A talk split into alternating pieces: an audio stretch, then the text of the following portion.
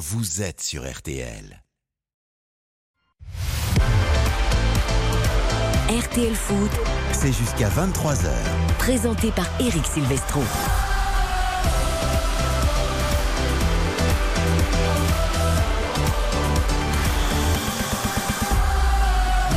À tous, quel plaisir de vous retrouver une nouvelle fois pour ce dimanche. Nous sommes ensemble jusqu'à 23h pour terminer cette nouvelle belle semaine de foot. La 35e de journée, Marseille-Angers nous attend ce soir à partir de 20h45.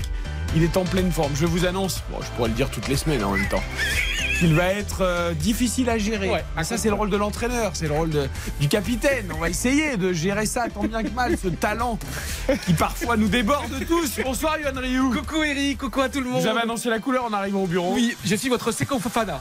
Je suis le Seko Fofana de RTL Foot. Voilà. Ravi, je Commencez par pas Avec, avec micro. mon abdo, mais effectivement, c'est- comme c'est Et surtout, je voulais vous dire un truc, les copains. Je vous ai écouté vraiment de A à Z vendredi soir. J'étais sur l'autoroute et j'ai passé un formidable moment. Vous étiez vraiment euh, un esprit familial, un esprit divertissant. J'ai beaucoup rigolé. Bravo, les copains. C'est l'esprit d'RTL Foot. On essaye en tout cas de vous faire partager ça, la passion du foot, mais dans la bonne humeur. Salut Xavier Domergue. Salut Eric, bonsoir à toutes et à tous. Baptiste Durieux est également avec nous. Salut Eric. soir. Salut bonsoir à Baptiste. tous. Aïe. Et au vélodrome, évidemment, le seul, l'unique, le vrai. Hugo Hamelin, bonsoir. Bonsoir messieurs, bonsoir à tous. Comment ça va au vélodrome? Ça va très bien avec une composition euh, très offensive hein, pour l'Olympique de Marseille. On est en train de décortiquer ça, ça vient de tomber. On va découvrir ça dans quelques Oh, secondes. Eric, j'ai un problème. Ma souris marche pas. Je Ah bah ça, pas. vous voyez ça avec la technique. On, on va, on va vous régler tout ça, ne vous inquiétez pas. 5 points de retard pour l'OM sur Lens avant ce match face à Angers. Lanterne rouge est déjà relégué, tout comme 3 désormais battus à Rennes cet après-midi. 4-0, Ajaccio 3 et Angers sont donc officiellement en Ligue 2. Il ne reste plus qu'une place malheureuse, la 17e, occupée pour l'instant par Nantes, qui a été tenue en échec ou qui a résisté, c'est selon, à Toulouse 0 à 0. Clément Terra sera avec nous euh, pour nous expliquer tout ce qu'il s'est passé dans ce match. 0-0 également entre Monaco et Lille dans la lutte pour la quatrième place qualificative pour la Ligue Europe. Lille a poussé, mais Monaco a résisté. Monaco conserve ses 5 points d'avance. Nous serons avec Michael Lefebvre. Lyon, après son spectaculaire redressement face à Montpellier, a malheureusement rechuté. C'était annoncé par Xavier Domergue la semaine dernière sur la pelouse de Clermont. c'est c'est ça. le- Deux buts à 1 et Brest a fait un grand pas vers le maintien en battant Auxerre 1 à 0. Ça pourrait se jouer entre Nantes et Auxerre, cette dernière 17e place euh, qui enverrait un club en Ligue 2. Le replay, les paris, tout ça, c'est jusqu'à 23h. RTL Foot avec Spencer à la réalisation. C'est parti, soyez les bienvenus. RTL Foot. Chancel même pas deuxième poteau pour reprendre ce ballon. Marseille en infériorité numérique au retour des vestiaires qui prend l'avantage grâce à son monument. On est sur une fin de saison, donc on n'a pas le temps de, trop cogiter, on n'a pas le temps de, trop penser à, ce qui s'est passé euh, le match précédent. Mais euh, bien évidemment, on a euh, il y a eu une déception. On était déçus d'être passé à côté de, ce match. Il reste encore quatre matchs, donc beaucoup de choses peuvent peut encore se, se passer. La saison dernière, on l'a vu, ça s'est joué ça s'est joué à quelques minutes, quelques secondes. Matteo Gendouzi et l'OM veulent aller chercher cette deuxième place, mais il y a 5 points de retard à combler sur Lens. Hugo Hamelin nous a annoncé une compo offensive d'Igor Tudor. Il n'y a plus le choix. faut se jeter dans l'arène, mon cher Hugo. Exactement, jeter toutes ses forces dans la bataille pour euh, continuer de rêver, c'est euh, continuer de rêver de cette seconde place. C'est l'objectif de l'Olympique de Marseille et en face cette équipe d'Angers qui certes est reléguée mais qui va jouer libérée et euh, qui n'a plus rien à perdre. C'est la dernière grosse affiche pour les engins avant de rejoindre l'échelon inférieur. On a Dimitri Payet qui est titulaire du côté de l'Olympique de Marseille. On a Cengiz Under qui va jouer piston droit puisque, puisque Caboret est sur le banc euh, tout comme, euh, euh, tout comme Tavares. Donc voilà, Gendouzi est titulaire. On a Malinowski donc et Dimitri Payet en soutien de Alexis Sanchez. Valentin Rongier va sûrement descendre d'un cran et prêter main forte en défense à Kolasinac et, Balerdi. Donc Verretou épaulé au milieu du terrain par, par Gendouzi.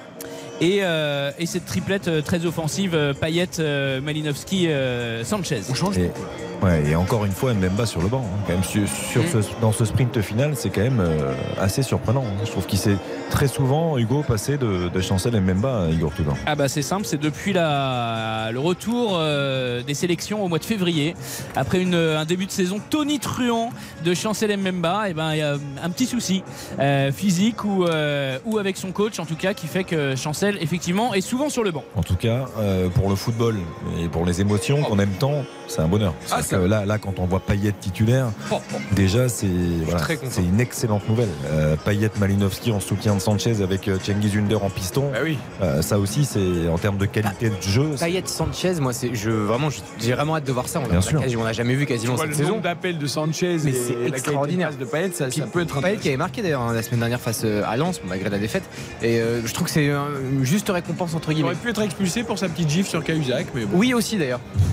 Bon. Oui, Payet, il a été là aussi. Je trouve qu'il a montré sa détermination. T'as vu, c'est un joueur de banc désormais. Et t'as vu, il est là à encourager ses partenaires, à monter au front. Ah, à il est dans l'esprit. Il est dans l'esprit. Il est dans l'esprit. Et franchement, attends, donc, attends, Malinowski, Payet, Under, Sanchez, Gendouzi, Verretou. Et donc, ça sera qui sur le- l'autre côté du pour le piston Klaus. Oh, oh, non, mais là, c'est. c'est- c'est- Moi, je dis ouais, 5 à 0. hein. Bah, Oh, non, prépare tes paris, prépare tes paris. Fort. Côté Angers quand même, donne-nous la compo également si tu l'as. Ouais, sans surprise, euh, du côté angevin avec Paul Bernardoni dans les buts, une défense à 5 euh, articulée autour de Blazic avec Valérie et Bamba, Kalumba sur le côté gauche et Sadatube euh, sur le côté droit avec son numéro 92, Mendy et Bentaleb au milieu du terrain et euh, devant euh, Sima, euh, et Ibrahim, Ibrahima Nian. Euh, deux buts, zéro passe décisive en 13 matchs de Ligue 1 cette saison pour l'ancien euh, attaquant messin. Ok, c'est parfait. Ça, ça va être. on va pousser là derrière là l'OM ce soir au Vélodrome. On est chaud. Oui, oui, il y a une petite zone, euh, petite zone des fanatiques euh, qui, est, fermée après leur anniversaire mouvementé euh, il y a quelques semaines, mais sinon c'est encore complet, encore à huis clos.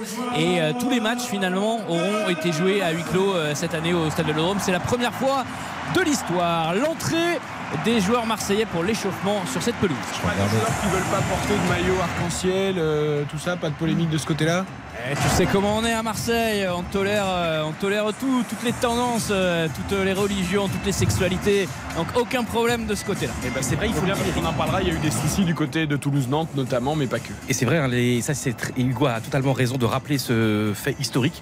Les tribunes du Vélodrome, c'est un exemple absolu hein, euh, d'accueil de tout le monde, de bonnes valeurs. Ce sont des très très bonnes tribunes et c'est vrai qu'on ne, le souligne- on ne le signale pas assez. Et je trouve que très honnêtement, ce qui s'est passé là ce week-end, je trouve que c'est un désastre. Donc ça montre encore une fois qu'il faut appuyer encore et toujours ces campagnes de sensibilisation contre l'homophobie. Moi, très honnêtement, les joueurs qui ont refusé de jouer, alors parce que tout simplement, tu te rends compte un petit peu parce que dans leur dos, il y avait leur, euh, il y avait le numéro floqué euh, couleur arc-en-ciel. Mais moi, franchement, je suis dirigeant, tu licencies le joueur. Mais c'est une honte. Alors le club de Toulouse par exemple a fait un communiqué pour dire que les joueurs étaient écartés.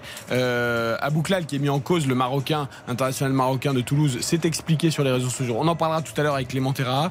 Euh, c'est vrai que tout ça est un petit peu gênant, un petit peu dérangeant, Eric, un petit peu il y a- il aucun joueur Non, mais quasiment sans- professionnel. Tu vois, sans rentrer dans une polémique aussi de donneur de leçons ou quoi que ce Mais soit. non, mais Eric, c'est vrai qu'on peut regretter euh, en 2023 euh, d'en être là. Voilà. Même si Eric- Abouklal par exemple réclame qu'on respecte aussi son point de vue et euh, ses croyances. Mais bon, Euh, c'est vrai qu'on aimerait bien que ça Non dépasse. mais Eric, on est en tout ça. 2023. Combien de joueurs de foot professionnels euh, a, a dit tout simplement je suis homosexuel parce qu'ils parce qu'ils n'osent pas, parce qu'ils ne peuvent pas, parce que déjà à mon avis dans le vestiaire il y en a qui doivent souffrir et qui ne le disent pas, Mais parce là, on ne peuvent est pas le dire. très loin Non, mais de tout ça, là, hein. le maillot floqué dans le dos, c'est même, c'est même pas de pouvoir à dire qu'on est homosexuel.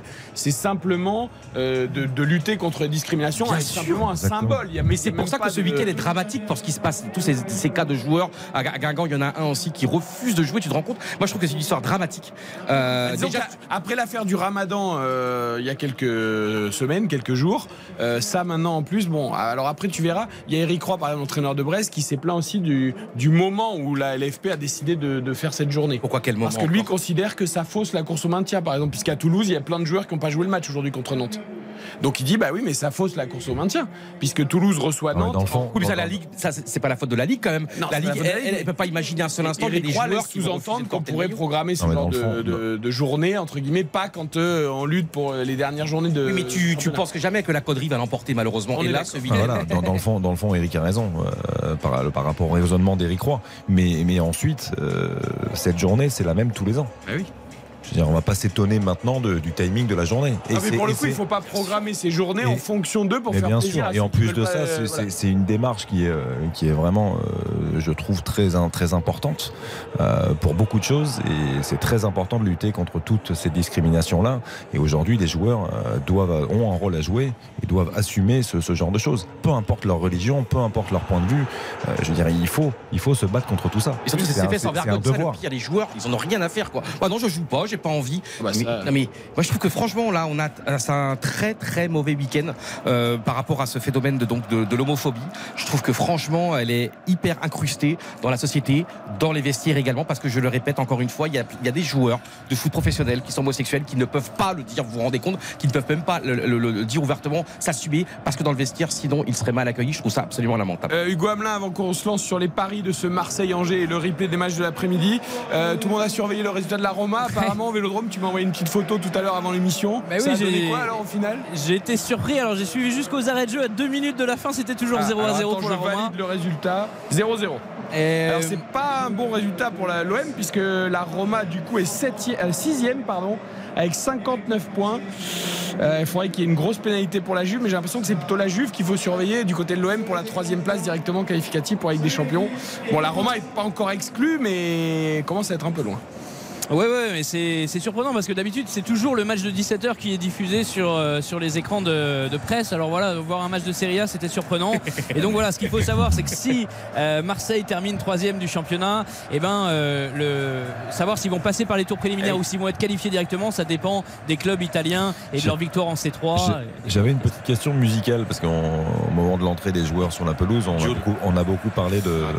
Non, c'est c'est un remix de Buzzers Breakdown, je crois, qui, a- qui passe. Ah bah, Xavier, c'est toi le spécialiste. Hein. Shazam, c'est hein, hein. au- Hugo, au, Vélodrome, c'est un remix un petit peu électro de, au moment de Ouais, sortie à des joueurs. Mais tu, est-ce que tu connais le morceau? Est-ce que tu peux nous l'envoyer? Ah, je vais, je vais demander, chasamer, je vais chasamer Alors, tout ça. Tu sais, euh, Jean Jean m'a envoyé un texto l'autre jour. Il commence à s'inquiéter grandement pour, pour les nuits euh, dans les prochaines années parce qu'il pense que Xavier Domergue va finir par être DJ animateur musical euh, sur l'antenne de RTL. Il serait excellent, Ah bah, il est excellentissime. Mais moi, j'attends qu'il y ait une blind test quelque part. Je m'inscris tout de suite avec Xavier. Je laisse répondre à toutes les questions et puis ça sera parfait. À tout à l'heure. S'il y, a- s'il y a Philippe, s'il y a Philippe en face, c'est dur. Ah, c'est vrai, c'est vrai. Allez, à tout à l'heure, Xavier, en tout cas. Et donc, Xavier lui reste là. Pardon. Euh, à tout à l'heure, Hugo. Pour Oh, mais Eric, je comprends parce que c'est perturbé. Parce que ton fils a gagné un match extraordinaire de basketball en début Bah, d'après-midi. perturbé, ça a été la bombonera. Il paraît que ça a été le bordel au bord du terrain. Il y avait une ambiance chaude, bouillante. Et bravo pour cette victoire de ton de fils. l'ESL 51 à 49. C'était tendu. Oh là là là là, Eh oui. fantastique. Allez, on parie sur ce Marseille-Angers avant le replay des matchs après. Marseille est à 1,17, 10 euros de misée, 11,70 euros de gagné, 7,75 le match nul, 10 euros de misée, 77,50 euros de gagné et 15 la victoire angevine, 10 euros misée, 150 euros de gagné. Il nous a dit 5-0. Je sais pas si ce qu'il a joué dans ses paris. Johan Rioux après les compos. Johan. Alors, Eric, comme d'habitude, hein, comme depuis 34 journées désormais, ça sera un my match encore une fois. Donc victoire de l'OM par Excusez-moi, Johan Rio, je vous coupe parce que tout à l'heure, on a quand même eu une, une petite discussion dans la rédaction. Il disait que ça faisait 50 semaines qu'il travaillait. Et C'est-à-dire qu'il compte les journées de championnat, mais il compte les semaines. C'est-à-dire que Johan Rioux, il aura tous ses trimestres à la retraite. À, Incroyable. 40, à 45 ans, il a tous ses Ça trimestres. fait 50 semaines que je suis là. Sur un coup, 50 je n'ai raté semaines, que vous 5 entendez dimanches, c'est pas beaucoup, 5 dimanches Ouais. sur une saison. je suis heureux. Ouais. Et moi, j'ai Mais vous enlevez pas les vacances d'été, tout ça, quand il n'y a pas de Non, match sur moi, les j'ai- 50. Parce que vous avez que 52 semaines dans l'ensemble de l'année. Donc, euh, si vous en travaillez 50. euh, Bon, bref. là, on était là le 1er janvier, c'est beau, tout à fait. Tu vois, là, là, notre amour du foot est sans limite. Magnifique. Victoire de l'OM donc. De victoire de l'OM par au moins 3 buts d'écart. Par au moins 3 buts d'écart. Alors, euh, Si tu mets deux fois, ça change rien. Vas-y, ensuite. j'arrive plus à me relire. L'OM ouvre le score. L'OM mène à la mi-temps. Plus de buts en première qu'en seconde période. Et buteur, c'est même pas multichance, la buteur direct, sûr et certain. Vitinha, joue Payet. Payet et Klaus. Ah oui, Et ça fait une Non, côte mais- absolument monumentale, Ah oui, côte à 46. c'est impossible. Pourquoi Si, c'est possible tout ça Ah si, parce que par au moins 3 buts d'écart. Oui, mais Vitinha, Payet et Klaus Et doivent Klose. marquer. Bien sûr. Bon, bah, Et donc pas. ça fait côte à 40. Ça veut dire que si vous mettez 10 euros, vous gagnez 460 euros, vous devenez riche. C'est magnifique. Magnifique. Baptiste Duru. Une cote à 60 à vous proposer ce soir. Je vois un À festival. ma droite, à ma droite, ton chéri, à ma droite. Ah, toujours. ça- T'as pas le droit de faire ça, Baptiste. Non mais bon, il faut quand même. euh, C'est c'est assez réaliste. Euh, 4-0 ou 5-0. Euh, ça c'est le score exact multichance que j'ai sélectionné pour l'Olympique de Marseille. Euh, et puis je vois un festival offensif avec cette composition notamment. Je me suis adapté à, à cela. Je vois Malinowski Under, Sanchez et enfin Dimitri Payet buteur. Donc tous les attaquants, entre guillemets, ou au milieu offensif pour certains, euh, euh, qui marquent. Et donc tout cela, ça fait une cote de 60. Et il faut qu'il marque. Par contre, c'est du et. Hein. Ah, c'est du et. Ok. C'est pas du ou. Fantastique. C'est noté, c'est noté. On Eric, rappelle- t'aurais fait quoi si t'avais eu à parier, Eric Je ne sais pas, je ne parie pas. On, on rappelle qu'Angers s'est incliné à 26 reprises cette saison en, en championnat, en 34 journées pour le moment. Et la dernière victoire d'Angers à Marseille en Ligue 1 remonte à septembre 2015. Je regardais tout ça, saison 2015-2016, un succès de buts à 1 grâce à des buts de Thomas Mangani et Romain Thomas. J'adore tes statistiques quand tu arrives quand même à 15h l'après-midi pour réviser tout ça. C'est beau, t'es vraiment Bah, c'est conscient. ça, Il a son petit livre et tout. hein. Il a son petit livret et tout, son crayon quatre couleurs, tu sais. Et ça fait beaucoup de clics parce que dès qu'il change de, de match, il change de couleur et donc ça fait tic, tic. Ouais, mais lui, il salit moins les bureaux que d'autres. Je j'en dirai pas plus. 20h20, on marque une courte pause juste après ça. Si jamais vous retrouvez un peu de rouge sur votre bureau à RTL, sachez que ce n'est pas le stylo 4 couleurs de Xavier Domergue, c'est autre chose. Et on va nettoyer avant de repartir, je vous promets. C'est du ketchup. Ce, ce soir, après l'émission, c'est du ketchup. Voilà, Kylian Rio a laissé traîner un peu de ketchup. Soyons honnêtes, il faut tout dire, parce que nous sommes déjà honnêtes. On marque une courte pause. Il n'y pas d'éponge. Mickaël Lefebvre et Clément Terra nous attendent pour parler de Toulouse-Nantes et de Monaco-Lille. Deux matchs très importants cet après-midi, mais aucun but. RTL Foot. RTL Foot, Le replay. C'est l'heure du replay comme tous les dimanches soirs avant le grand match Marseille-Angers 20h45 les résultats de l'après-midi Clermont a battu Lyon 2 buts à 1 dans le premier match de l'après-midi. Rennes a cartonné 3-4-0 et s'est replacé dans la course à la cinquième place. Montpellier-Lorient un but partout. Brest-Auxerre victoire de Brest 1 à 0 Toulouse-Nantes 0-0 et Monaco-Lille 0-0 également. Bonsoir Mickaël Lefebvre Bonsoir Eric, bonsoir à tous. qui était au stade Louis II pour Salut, Mika. cet après-midi et puis Est-ce que la sieste était bonne ouais, la sieste Ah, en première mi-temps surtout. ouais. c'est bon et tout Clément Terra Ah non, il faisait également- froid, il faisait Ah, froid. il faisait froid ah bah il y avait un beau soleil Ah, un pourtant. peu, ouais. Clément Terra a également été à Toulouse pour Toulouse-Nantes. Bonsoir Clément. Bonsoir, bonsoir à tous. Pas de but pour Bonsoir, lui non Clément. plus. Ça a été beaucoup plus agité entre Toulouse et Nantes. Mais d'abord, puisque c'est le dernier match chronologique de l'après-midi et qu'il y avait en jeu, cette course à la quatrième place, Monaco-Lille, Michael Lefebvre. Donc peu d'occasions à se mettre sur, euh, sous la danse. 0-0 à l'arrivée, ce qui arrange évidemment plutôt les Monégasques. Et oui, puisque les, les hommes de Philippe Clément gardent leurs 5 points d'avance euh, sur ces euh, Lillois à trois journées de la fin. On parlera tout à l'heure du calendrier quand même malgré tout à Monaco, puisqu'il il est quand même assez costaud. Euh, Lille, ça n'arrange pas super bien leurs affaires puisque Rennes a gagné cet après-midi. Ils gardent un point d'avance quand même, euh, les Lillois, euh, sur ces Rennais pour, euh, pour conserver leur, leur, leur cinquième place. Mais ils vont eux se déplacer face à l'Olympique euh, de Marseille. Ils vont recevoir Réception, pardon, réception. Marseille, réception ouais, de Marseille la semaine prochaine, tandis que Monaco aura deux euh, déplacements consécutifs à Lyon vendredi soir, puis à Rennes derrière. Donc euh, ça va être euh, assez compliqué pour pour, les Monégasques et ils auraient été un peu plus inspirés, on va dire, d'essayer de remporter ce match cet après-midi, ce qu'ils n'ont pas beaucoup essayé. Juste Myron Boadou en première période s'est heurté à Chevalier. Alors, rendons grâce quand même à un garçon qu'on a critiqué ouvertement toute l'année. Et à juste Eh, titre. eh. Mais aujourd'hui, Mika, il faut rendre hommage Ouais, à Neubel qui a sûr. sorti les arrêts qu'il fallait contre Lille. Oui, oui, en, en seconde période, il a eu, euh, il, il a fait les arrêts qu'il fallait euh, devant David, devant Bamba, devant Wea euh, également. Donc euh, c'est vrai que il a été euh, bien inspiré, comme il l'avait été d'ailleurs face à Angers euh, également la semaine dernière, Alexander Nobel. Donc c'est vrai que si dans cette fin de saison Nobel répond présent, ben, Monaco aura un petit peu plus de chances de, de conserver cette quatrième place. Après, euh, c'est vrai qu'il manquait énormément de monde quand même du côté de la SM, en particulier euh, devant avec Ben Yedder, qui n'était euh, pas là pour des raisons différentes, Voland blessé, Ben Yedder suspendu. Donc euh, la rentrée d'Embolo fait plaisir du côté de la SM. Il aurait pu obtenir un penalty d'ailleurs parce qu'il y a quand même une sortie de Chevalier dans sa tête. Alors ils ont été sauvés par un hors-jeu les Lillois qui à mon avis n'est pas évident du tout ce hors-jeu. hein. Voilà. Ouais. Il aurait pu avoir penalty. Euh, on va écouter Elliot Matazzo, le milieu de terrain monégasque qui joue aux côtés de Fofana après donc ce 0-0 obtenu contre Lille à Louis II.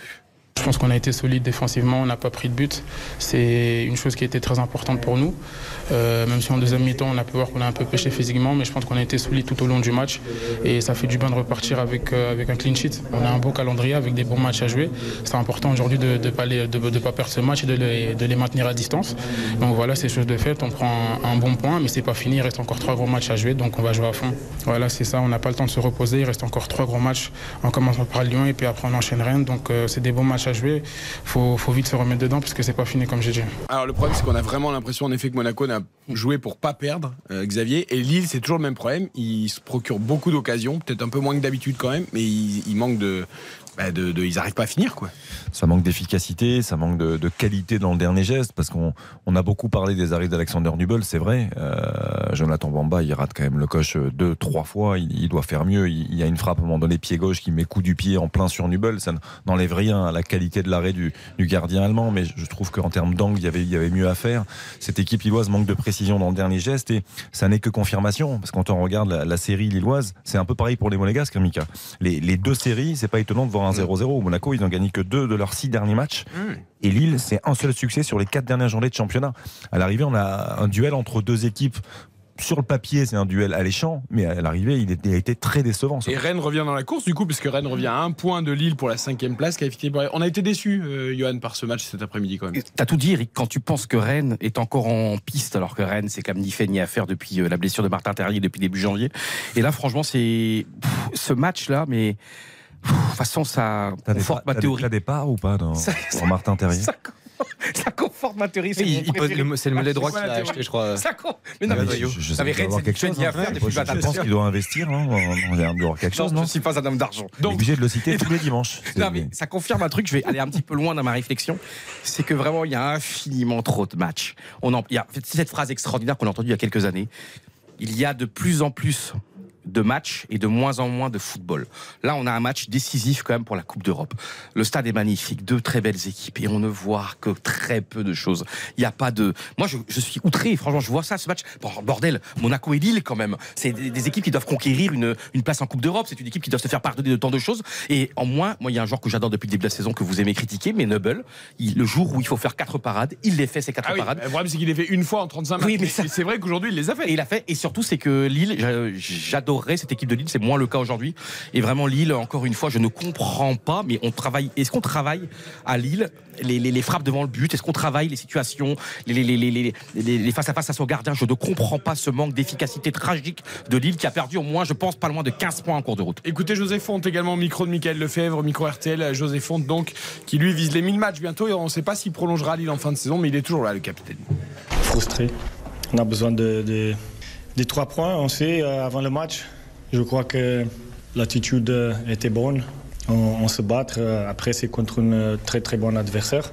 Mais après, on a deux trois occasions dans le deuxième mi-temps qui normalement ça tombe pour nous. Malheureusement, euh, c'est pas la, la vérité. Mais on est toujours dans la lutte. On est toujours euh, là pour, euh, pour la fin du championnat. Et, on va tout faire chez nous maintenant, deux matchs.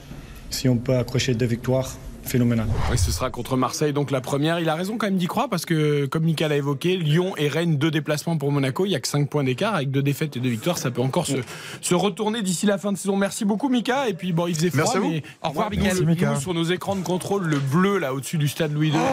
il était Ouais, beau c'était ce joli, ciel. c'est vrai. Oh là vrai, là. Oui, vrai. Eric, c'est la même chose. Et là, on a les images du vélodrome aussi.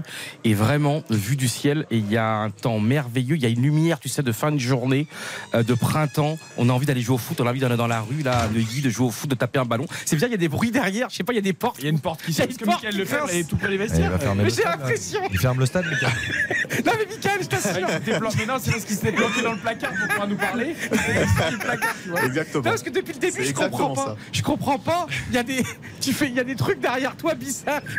Il y a encore du monde qui travaille, hein, les gars. Bah oui, bien sûr. Bon, merci Mika en tout cas. Euh, 0-0 Merci à donc vous. entre ce Monaco Lille. Euh, Même score, même ciel, même euh, jolie lumière aussi euh, pour Toulouse-Nantes cet après-midi. Euh, Clément Terra, alors on rappelle avant qu'on parle foot parce que c'est ce qui nous intéresse le plus. Nantes a pris un petit point dans la lutte pour le maintien. Nantes a résisté à Toulouse. Mais d'abord, on rappelle pour ceux qui ne l'ont peut-être pas suivi euh, sur RTL cet après-midi que le match a débuté avec une demi-heure de retard euh, et qu'ensuite il y a eu aussi pas mal de polémiques avec, on l'a dit, des joueurs qui ne voulaient pas porter le maillot floqué arc-en-ciel. Bon, on a fini par jouer au foot quand même euh, au bout d'un moment. Oui, on a fini, on a fini par jouer au foot au bout d'un moment, mais attention, hein, le ciel euh, à Toulouse n'est pas très très bleu. Il a plu euh, quasiment euh, toute l'après-midi, et donc oui, on a fini par jouer au foot. En fait, moi, j'étais personnellement dans la tribune de presse et je voyais 14h, 14h05, 14h10, aucun joueur sortir s'échauffer. Aucun spectateur euh, remplir les tribunes et c'est là qu'avec euh, bah, les autres journalistes on a commencé à se demander ce qui se passait et en fait oui un colis suspect a été trouvé euh, dans une des tribunes euh, du stade a priori du côté du parcage nantais. Et donc, euh, bah, des services de, de déminage euh, ont dû intervenir et euh, le match a été reporté d'une heure trente à la suite d'un communiqué du club de Toulouse. Ouais, c'est dingue quand même qu'il y ait eu tout ça. Bon, ensuite, le match s'est déroulé. Toulouse a quand même largement dominé cette rencontre, mais Nantes a, a tenu. Nantes a tenu le choc. Ils en sont à ça là, les Nantais. hein. Il faut qu'ils grappillent des points. hein. Ouais, Nantes a, Nantes a tenu grâce à un superbe Alban Lafont qui pourtant n'était pas en très grande forme ces dernières semaines. En plus, il avait perdu le brassard là au profit de, du milieu de terrain Moutoussami aujourd'hui. Euh, un grand palois aussi, Nantes a résisté et puis euh, voilà à la fin du match on s'est dit euh, bah, Nantes est venu quand même chercher un point, euh, chercher à, à se rassurer en terre toulousaine. Ça faisait quand même 11 matchs Enfin, ça fait 12 matchs maintenant qu'ils n'ont pas gagné, mais ça faisait 11 matchs qu'ils n'avaient pas fait de clean sheet. Donc j'imagine que dans les têtes, c'est assez important pour eux. Et euh, maintenant, il reste trois journées et euh, ils sont en balotage avec Auxerre. Attention, parce que Auxerre reçoit le PSG, va à Toulouse, reçoit Lens à la dernière journée. C'est beaucoup plus difficile que Nantes qui va recevoir Montpellier, se déplacer à Lille, attention pas facile quand même, et recevoir Angers pour la 38e journée. Alors on va écouter Samuel Moutsami dans quelques secondes. On marque juste une très courte pause et on continue d'évoquer cette course pour le maintien. En effet, Auxerre sur le papier, euh, ça semble difficile, mais il y a quand même toujours un point d'avance par rapport à Nantes. On en reparle juste après ça. RTL, RTL Foot, le replay. Avec Yohan Rioux, Xavier Demerck, Baptiste nous sommes avec Clément Terra qui est à Toulouse après le Toulouse-Nantes de cet après-midi. Si important euh, dans la lutte pour le maintien pour les Canaries, cette euh, revanche en quelque sorte de la finale de la Coupe de France euh, remportée par les Violets. 0 à 0 le score final donc. Nous allons écouter, écouter le, le capitaine du jour, Samuel Moutoussami. Qui a pris le brassard à, à Alban Lafont avec Pierre Aristouille sur le banc en remplacement d'Antoine Camboiré. Est-il satisfait ou pas de ce point pris? On l'écoute. C'est un point vital. Euh, voilà, on, a retrouvé des vertus euh, d'état d'esprit, des vertus euh, d'abnégation. On a rien lâché, on a beaucoup subi en deuxième, période. Maintenant, on a, voilà, on a réussi à ne pas prendre de but. C'est une très bonne chose. J'espère qu'on va pouvoir s'appuyer sur ça, bien travailler parce qu'il y a encore beaucoup de manques et bien travailler la semaine pour faire un gros match à domicile. Voilà, c'est la base. C'est comme ça qu'on construit une équipe solide en ne prenant pas de but, en construisant les bases. Aujourd'hui, on a une, une grosse équipe défensive et c'est des vertus qu'il faut garder. Euh, Clément, ce qu'on peut dire quand même pour les Nantais, c'est qu'aujourd'hui, je les ai trouvés moins en panique que lors des sorties précédentes. Alors, ils ont été dominés, ils ont souffert, mais il n'y avait pas la panique générale que j'ai vue sur les derniers matchs. Non, il n'y avait pas cette panique, c'est vrai. Et puis même, ils ont eu des occasions euh, en contre dès le début du match avec euh, cette frappe euh, de Moses Simon arrêtée par Dupé, puis Ludovic Blas qui la reprend, qui cadre pas, si je me rappelle bien. Non, il n'y a pas eu de panique générale, c'est vrai. Alban Lafont a bien tenu ses cages, Palois a bien dirigé sa défense. On a senti quand même des joueurs parfois un petit peu fatigués. Ludovic Blas à la fin sur un sprint qui se fait largement reprendre par par euh, un joueur euh, toulousain. Quentin Merlin aussi qui, a du mal à revenir de sa blessure. Mais non, on n'a pas senti une équipe vraiment en panique. On a senti une équipe qui voulait euh, défendre, quoi, prendre un point, se rassurer. Alors, on l'a dit, Ajaccio 3 et Angers sont désormais sûrs d'être relégués en Ligue 2. Il reste plus que cette 17e place. On rappelle que Nantes a 33 points pour l'instant, Nantes est relégable. Auxerre 34. On peut peut-être commencer à mettre Brest et Strasbourg de côté, même si mathématiquement, évidemment, ça ne suffit pas. Mais Brest qui a battu Auxerre justement 1-0. Brest et Strasbourg, c'est 38 points. On a l'impression qu'on se dirige vraiment vers un match à deux, Johan, entre Auxerre et Nantes. Avec. Alors, c'est Auxerre qui est devant, mais c'est vrai que ce calendrier semble tellement compliqué pour les Auxerrois. Oui, mais alors déjà, il faut quand même parler du match. Moi, franchement, tu te rends compte, donc Nantes a viré son entraîneur il y a quelques jours, Camboire. Et tu te dis, change l'entraîneur, les joueurs et tout, ils vont te surmotiver, parce que là, Nantes aurait quand même, à mon avis, devait gagner, quand même, pouvait avait l'occasion en or de passer devant Auxerre. Mais là, le match, mais, mais Nantes, mais moi, franchement, moi, je suis supporter, je serais supporter nantais, mais je serais outré. Alors oui, tu prends pas de but, oui, tu fais match nul, mais quand même, les gars, tu- Toulouse, est maintenant est en fin de, en fin Toulouse a gagné sa Coupe de France, Toulouse est, est sauvé, donc t'as quand même une équipe libérée euh, comme Toulouse. Mais là, t'es Nantes, mais Nantes a fait qu'un bloc défensif, mais Nantes, mais Nantes a été sauvé par son gardien, mais c'est honteux, c'est-à-dire que t'as viré un coach, t'as viré Camboiré pour voir ça aujourd'hui, mais on nous prend pour des un. On, prend, on nous prend pour des. Mais euh, il est où le respect par rapport à Camboiré qui les a sauvés? Tu te rappelles le match de barrage contre Toulouse qui les a, qui les a fait gagner la Coupe de France il y a un an? Mais les- en fait, les joueurs n'ont pas de respect, les joueurs n'ont pas envie, les joueurs. Mais alors oui, ah, et t'as vu les, propos de l'entraîneur? Ah oui, mais on a, on est bien le bloc bas, 0-0 et tout. Alors effectivement, ils ont une chance incroyable. Auxerre euh, a un calendrier démentiel. Mais attendez, Auxerre l'an passé, ils se sont sauvés en gagnant Geoffroy Guichard dans une ambiance terrible. hein. Et, et là, Auxerre peut bien battre le PSG le week-end der- le week-end prochain.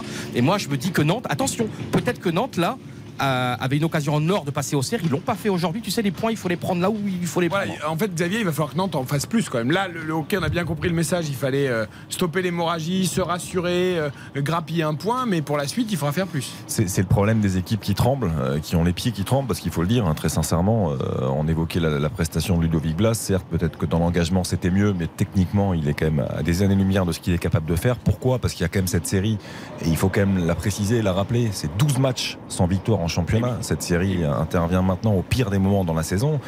Et à mon sens, ils en font pas suffisamment. C'est-à-dire qu'aujourd'hui, Moutoussamy, se- il réfugie derrière quoi? Derrière le fait de ne pas avoir encaissé de but. Euh, sauf qu'ils ont concédé énormément d'occasions et ils ont eu beaucoup, beaucoup de chance que Toulouse joue. Alors on sait pourquoi, mais sans Abouklal, sans Chaibi au coup d'envoi, sans De Jagereux et sans Van Den Boomen au coup d'envoi. C'est-à-dire que Toulouse, c'était pas l'équipe type alignée par Philippe Montagnier. Et si tu joues le véritable Toulouse aujourd'hui, sur ce genre de match-là, on l'a vu quand ils sont rentrés, hein, sur les 20 dernières minutes, ils ont subi énormément les Nantais. T'en prends deux ou trois, sans D'où la, aucun d'où problème. la sortie d'Eric Roy, le coach de Brest, qui dit, à cause de ce- cette polémique sur les maillots LGBT, ça, ça fausse la course au maintien. Et après, je, je rejoins aussi Yo, euh, pardon Eric, sur une chose, c'est-à-dire que, à mon sens, hein, arrêtons de parler du calendrier d'Auxerre. Je, je suis d'accord avec Johan, je pense qu'Auxerre, dans un stade à Deschamps qui sera en furie, est capable de faire quelque chose contre ce PSG-là. Ça va être exceptionnel. contre Lens, peut-être pas. Euh, ensuite, il y aura effectivement ce déplacement à Toulouse qui sera difficile. Mais Nantes, ils jouent Montpellier. Montpellier, ils ont envie de terminer le plus haut possible. Ils, ils sont depuis l'arrivée de Michel Lazarcarian, c'est quand même un, un Montpellier résolument Ils ont différent. arraché le nul dans le temps Ils- additionnel par Mawassa Laurent. Ils n'ont Donc pas ça, lâché. C'est quand même un signe. C'est-à-dire que t'arraches le, le nul à la fin, ça veut dire que tu as envie de finir le plus haut et de finir sérieusement ta, ta saison. Tu vas à Lille. Lille, j'espère qu'ils vont commencer quand même. à- course, ils seront encore en course pour la cinquième place au moins. Et Nantes, Angers, il faut quand même parler de ce match. C'est-à-dire qu'ils sont voisins. Je peux vous dire qu'Angers, ils vont faire aucun cadeau aux Nantais. Ah, et Nantes, en ce envoyer en moment- Ligue 2 en Ah, même bah, évidemment. Et la pression les- devant la Beaujoire, attention, la pression de la. Beaujoire pour les Nantais. Ah, Alors, et pour boucler le débat euh, par rapport au maillot LGBT, et notamment à Zakaria Bouklal, qui a été un peu pointé du doigt parce que c'est un titulaire inamovible de Toulouse, c'est un international marocain, euh, il a tenu à communiquer sur les réseaux sociaux, et comme vous le savez sur RTL, on, on ne nuance aucune parole et on- tout, tout le monde s'exprime. Je vous lis clairement ce que Abouklal a communiqué sur les réseaux sociaux. Je tiens à souligner que j'ai la plus grande estime pour chaque individu, quelles que soient ses préférences personnelles, son sexe, sa religion ou ses C'est un principe que l'on ne soulignera jamais assez. Le respect est une valeur que j'estime beaucoup. Il, s'étend aux autres, mais comprend également le respect de mes propres croyances personnelles. Par conséquent, je ne crois pas être la personne la plus appropriée pour participer à cette campagne. J'espère sincèrement que ma décision sera respectée, tout comme nous souhaitons tous d'être traités avec respect. Alors, il y a beaucoup de retenue et d'humilité dans ce message. Bon, je pense que c'est très, très quand même guidé, poétique et très bien, bien écrit. sûr, il nous prend pour des Euh, parce que quand on dit qu'on respecte tous les sexes, dans ces cas, je vois pas quel est le problème de porter un maillot floqué LGBT. Bien sûr. Euh, c'est ça le problème. C'est-à-dire qu'on lui demande pas de dire que le- que l'homosexualité c'est quelque chose de bien, si contre ses croyances personnelles Mm. ce n'est pas le cas.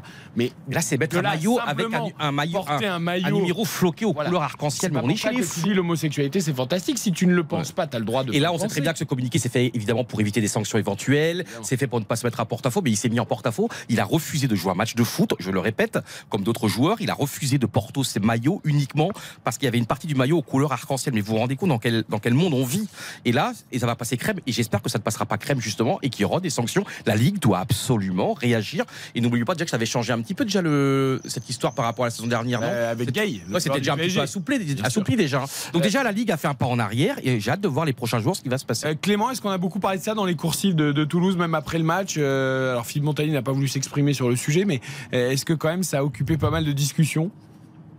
Bah, sincèrement, euh, pas, pas des masses, hein, Pas parce que, que ça, d'accord. effectivement, euh, Montagnier a pas voulu en dire plus.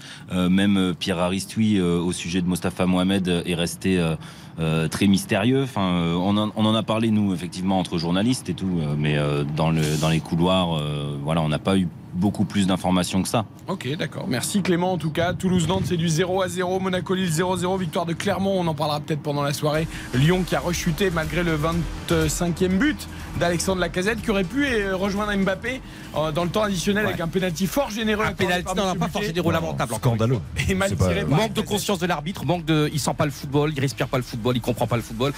Imagine Lyon est marqué.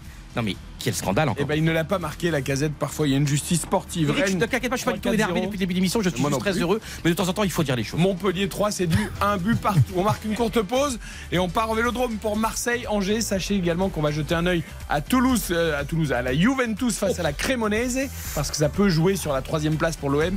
Paul Pogba, titulaire, est titulaire pour cette rencontre, lui qui a fait une entrée intéressante. Bienvenue sur RTL, il est 20h40 En et Ligue 41 Europe secondes. On se retrouve dans quelques instants avant l'entrée sur le terrain. RTL Foot. Eric Silvestro. RTL Foot. Direction le Vélodrome pour l'entrée des deux équipes sur la pelouse de ce Marseille-Angers. Van Allen, bien sûr, Région Jump dans le stade Vélodrome. Le dernier match de la 35e journée avec un joli tifo. Du côté du virage sud, exactement. Nous sommes les enfants de Marseille, côté virage sud, et je porte ton emblème avec une euh, bonne euh, dessinée en ombre. Du côté des MTP au virage nord, les deux équipes sont en train de se euh, saluer sur la pelouse. On a ce drapeau euh, arc-en-ciel avec, la Ligue 1 euh, écrit dessus. Voilà, c'est le, drapeau de la journée. Et les deux équipes qui vont enlever leur haut de survêtement. Angers joue en rouge ce soir. Condamné déjà à la Ligue 2 et Marseille bien sûr dans ses couleurs traditionnelles. Maillot blanc, short blanc, chaussettes blanches pour les coéquipiers euh, de Valentin Rongier qui ne sera pas capitaine ce soir puisque Dimitri Payet est euh, titulaire. Peut-être son dernier match d'ailleurs euh, au Vélodrome. Ah, peut-être, peut-être, qui sait. Euh, on vous tient au courant, évidemment, Hugo, tout au long de la soirée du résultat entre la Juve et Cremonese en Italie, parce qu'on le sait, ça peut jouer sur l'avenir européen de l'OM. Paul Pogba, donc je vous l'ai dit, titulaire pour cette rencontre à Turin. Et 500e match de Bonucci, euh, qui a reçu un joli petit trophée avant la rencontre. Adrien Rabiot est également titulaire du côté de la Juve. Eric, j'ai bien d'apprendre une terrible nouvelle. hein. Je viens d'apprendre que je ne suis pas convoqué dans l'équipe d'RTL pour le tournoi de Clairefontaine interrédaction. Mais Eh si bien, tu veux- Baptiste Duru, le coach, le capitaine, ne m'a pas inscrit. Et moi non plus, mais je pense que c'est mieux pour le football. Si, si tu veux, je, je te donnerai le numéro de Jonathan Klaus qui a, qui a vécu une expérience similaire. Et il, il pour- il pourra t'aider. Mais là, franchement, là, juste avant le match au Vélodrome, là, en allant aux toilettes, j'apprends ça entre deux portes. C'est pas cool, Baptiste. Je t'aime. Franchement, on a créé un lien d'affection en un an. On s'envoie beaucoup de textos. vous étiez d'ailleurs piston gauche aussi à J'étais Guingamp. piston gauche, j'étais très offensif. Et le problème, c'est que j'étais spectateur de mon bonheur. J'étais tellement heureux de jouer à Guingamp. Yohan Ryu, pour ceux qui ne le savent pas, Les pistons, faut, faut, faut courir un peu. non était, mais il courait, Yohan. Il, il- J'étais- il- il était dans les équipes de jeunes je de Guingamp. de pas avoir poussé Mais là, en avant. Guingamp, bien sûr. Et bien sûr. Et donc, Baptiste, c'est une petite rupture dans la saison, je trouve. Âge T'étais euh, au petit centre de en formation moins de dans les- 15 ans et Voilà. en moins de 17 ans. Et quand j'étais en moins de 15 ans B, l'entraîneur de l'équipe des moins de mais 15 ans A, en c'était. Eric Blaik. T'étais pas en nationaux.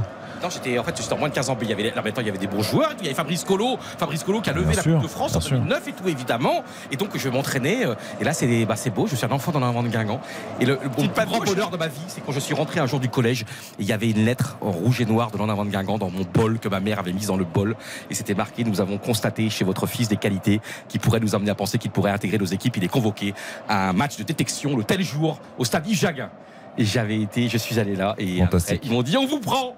On vous prend, j'ai joué deux ans. J'avais, tu sais, j'avais le cerveau. vous l'avez cette lettre encore. Mais non, malheureusement, j'ai fait pas mal de déménagements dans ma vie et je l'ai, oubli- je l'ai perdu malheureusement. Ah, ça, c'est dommage. Et Non, c'est- mais pourtant, c'est quelqu'un de très organisé. Normalement, franchement, euh, il Bah, en sait fait, on- absolument où il range tout. hein. Et j'ai marqué un jour, il y a un jour, il y a eu un match de levée de rideau en D2 au Roux-de-Roux.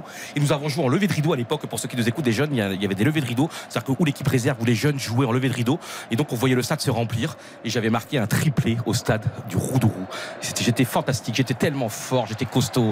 J'avais des pecs à la Ronaldo. Et puis- j'allais, j'allais aussi vite que Hugo Hamelin quand il commente un but de paillettes. J'étais déchaîné, j'étais beau, j'étais, j'étais, j'avais de l'avenir, quoi. T'étais si humble aussi. Allez, le match est parti, Hugo, entre Marseille et Angers. Tu vas nous donner d'ailleurs ton hashtag premier buteur RTL. Ce ne sera pas Yohan Ryu, qui n'est pas sur la pelouse du Vélodrome. Avec un ballon déjà dans la surface de réparation angevine, ça va être euh, dégagé euh, par les joueurs euh, d'Alexandre Dujeu. Mon premier buteur ce soir, ce sera Dimitri Payet, hein, parce que c'est pas sûr qu'on puisse le redire. Ok, Xavier? Je suis un peu gêné. Cengiz Under. Une d'heure pour Xavier. Je voulais dire Payet, mais je- j'en cherchais un autre. La foudre, l'étincelle, la lumière. Dimitri Payet. Baptiste Je vais dire Shaggy Under. Under- Ah, deux under, deux paillettes. Eh bien, moi, je vais dire bah, l'homme qui n'a jamais déçu cette saison. Fantastique. Alexis Sanchez. Allez, Payet pour le bon centre de Kolasinac.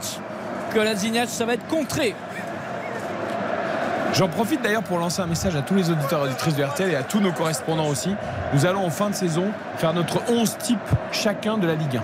Donc Hugo Hamelin, tu pourras faire ton 11 type également et nous euh, dévoilerons euh, tous les votes et tous les trucs à la fin de la saison. Ah, ça, il nous Je tarde. pense qu'on va, on va se régaler. Ça, nous tarde. Et tu Ah, parlais de la, la Juve contre Cremonese, euh, la Juve qui a sorti son nouveau maillot la saison prochaine, ouais, maillot domicile, euh, voilà, rayé euh, noir et blanc, hein, Bianconeri, mais euh, avec du, un petit peu de jaune sur le côté. Les, les bandes du sponsor principal de la Juve sont, sont jaunes moutarde. Et c'est un maillot qui est très joli. D'ailleurs, on te retrouvera à commenter la Juventus de Turin. Match retour sur W9, jeudi à 21h.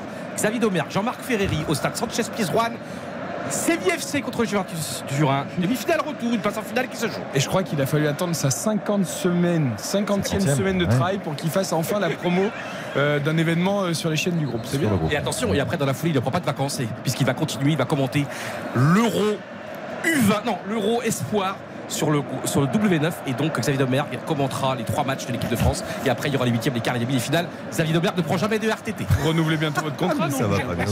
Allez, on retourne au vélodrome Hugo Hamelin, le début de match, 2 minutes 0-0 entre Marseille et Angers. Et on allonge du côté de Paul Lopez pour essayer de toucher euh, Sanchez. Le contrôle en porte-manteau, il est parfait.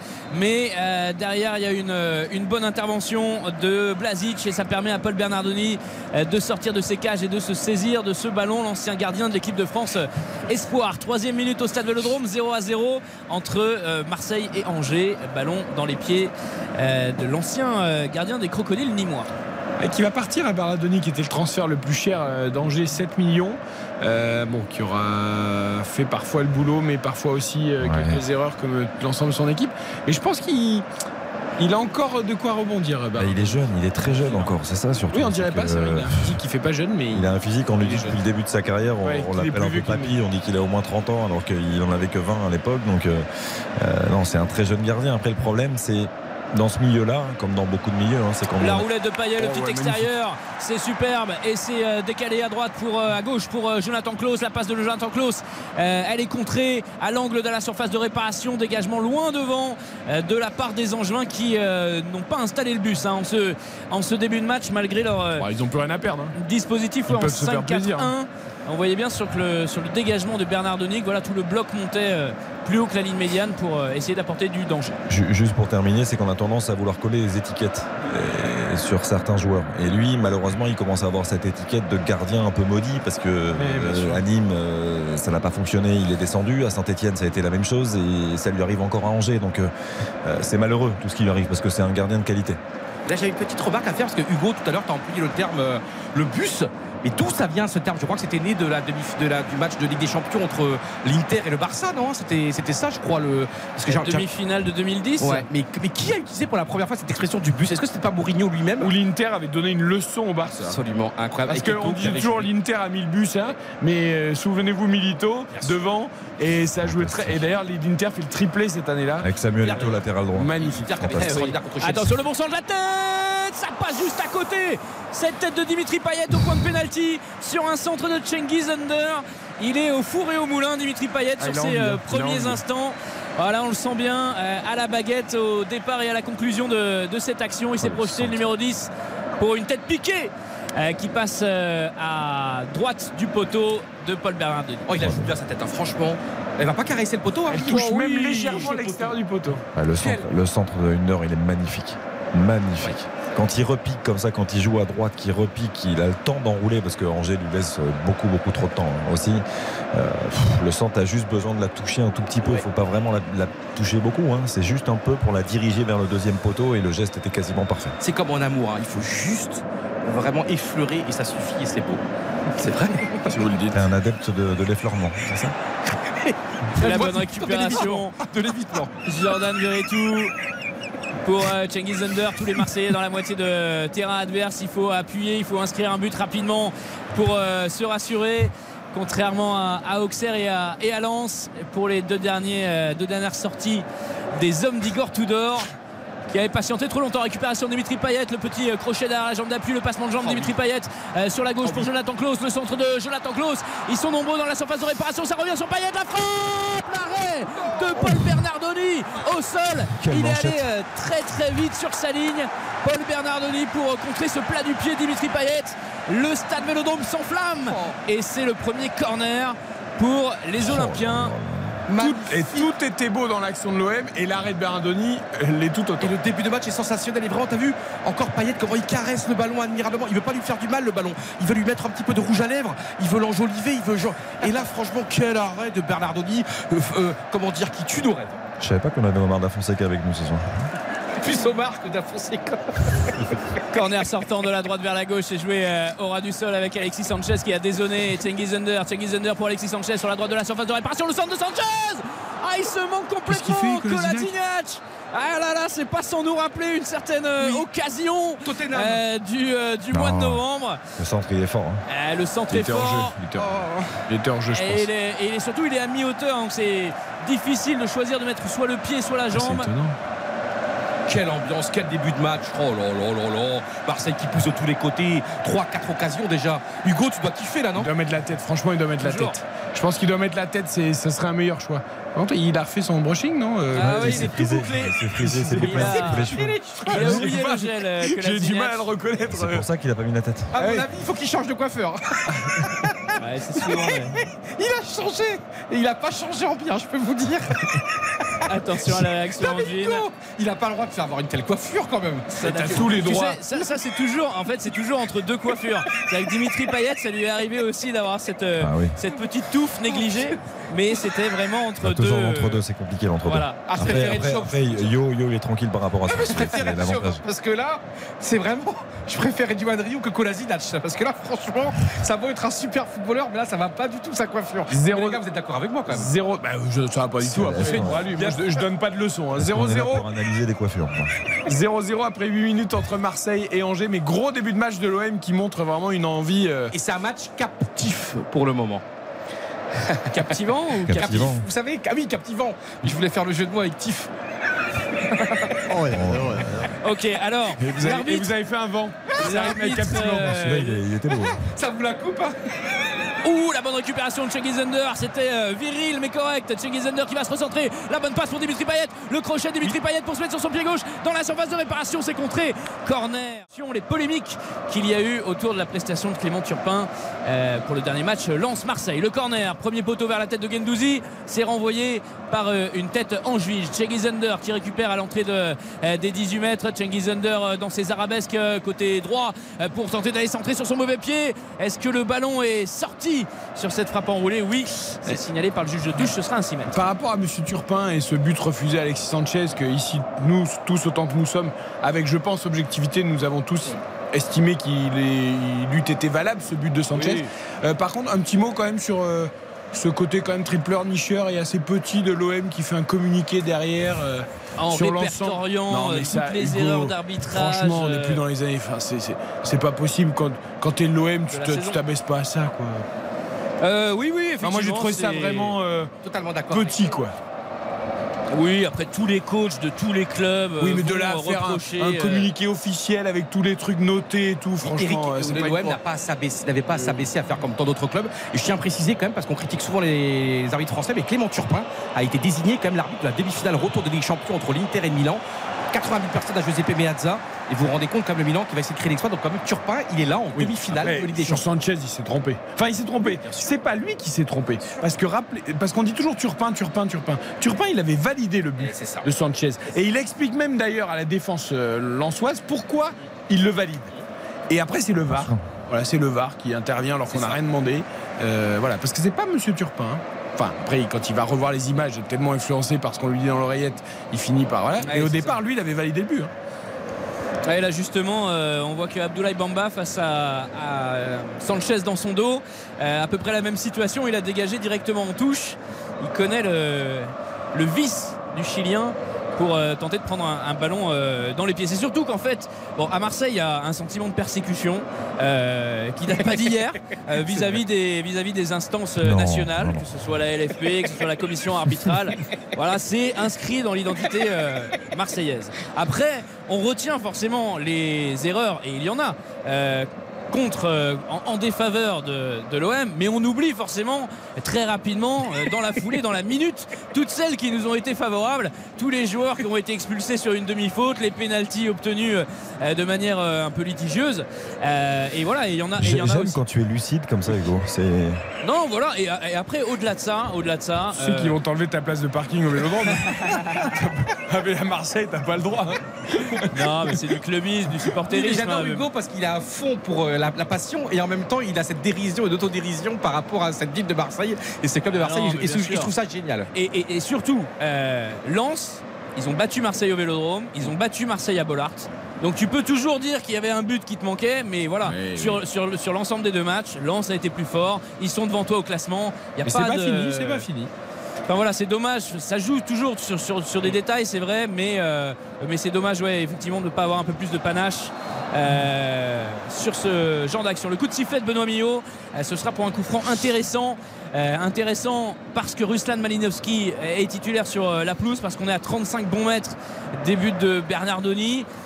Si c'est pas 40, Sachez que Payet a déjà touché 19 ballons oh oui, ça va être en joué 12 rapidement minutes. Et c'est le joueur qui a touché le plus de ballons. Hyper influent, et hyper influent, hyper bon, hyper euh, inspiré ce soir Payet, donc c'est que du bonheur. Et c'est ça qui est beau, c'est qu'il est jamais titulaire évidemment. euh, Et il- on pourrait presque croire au début qu'il serait complètement effacé en fait dans, dans ce match-là parce qu'il n'y a aucun repère, il n'y a pas d'automatisme. Ah, il va mettre la tête là où certains ne mettraient pas le pied.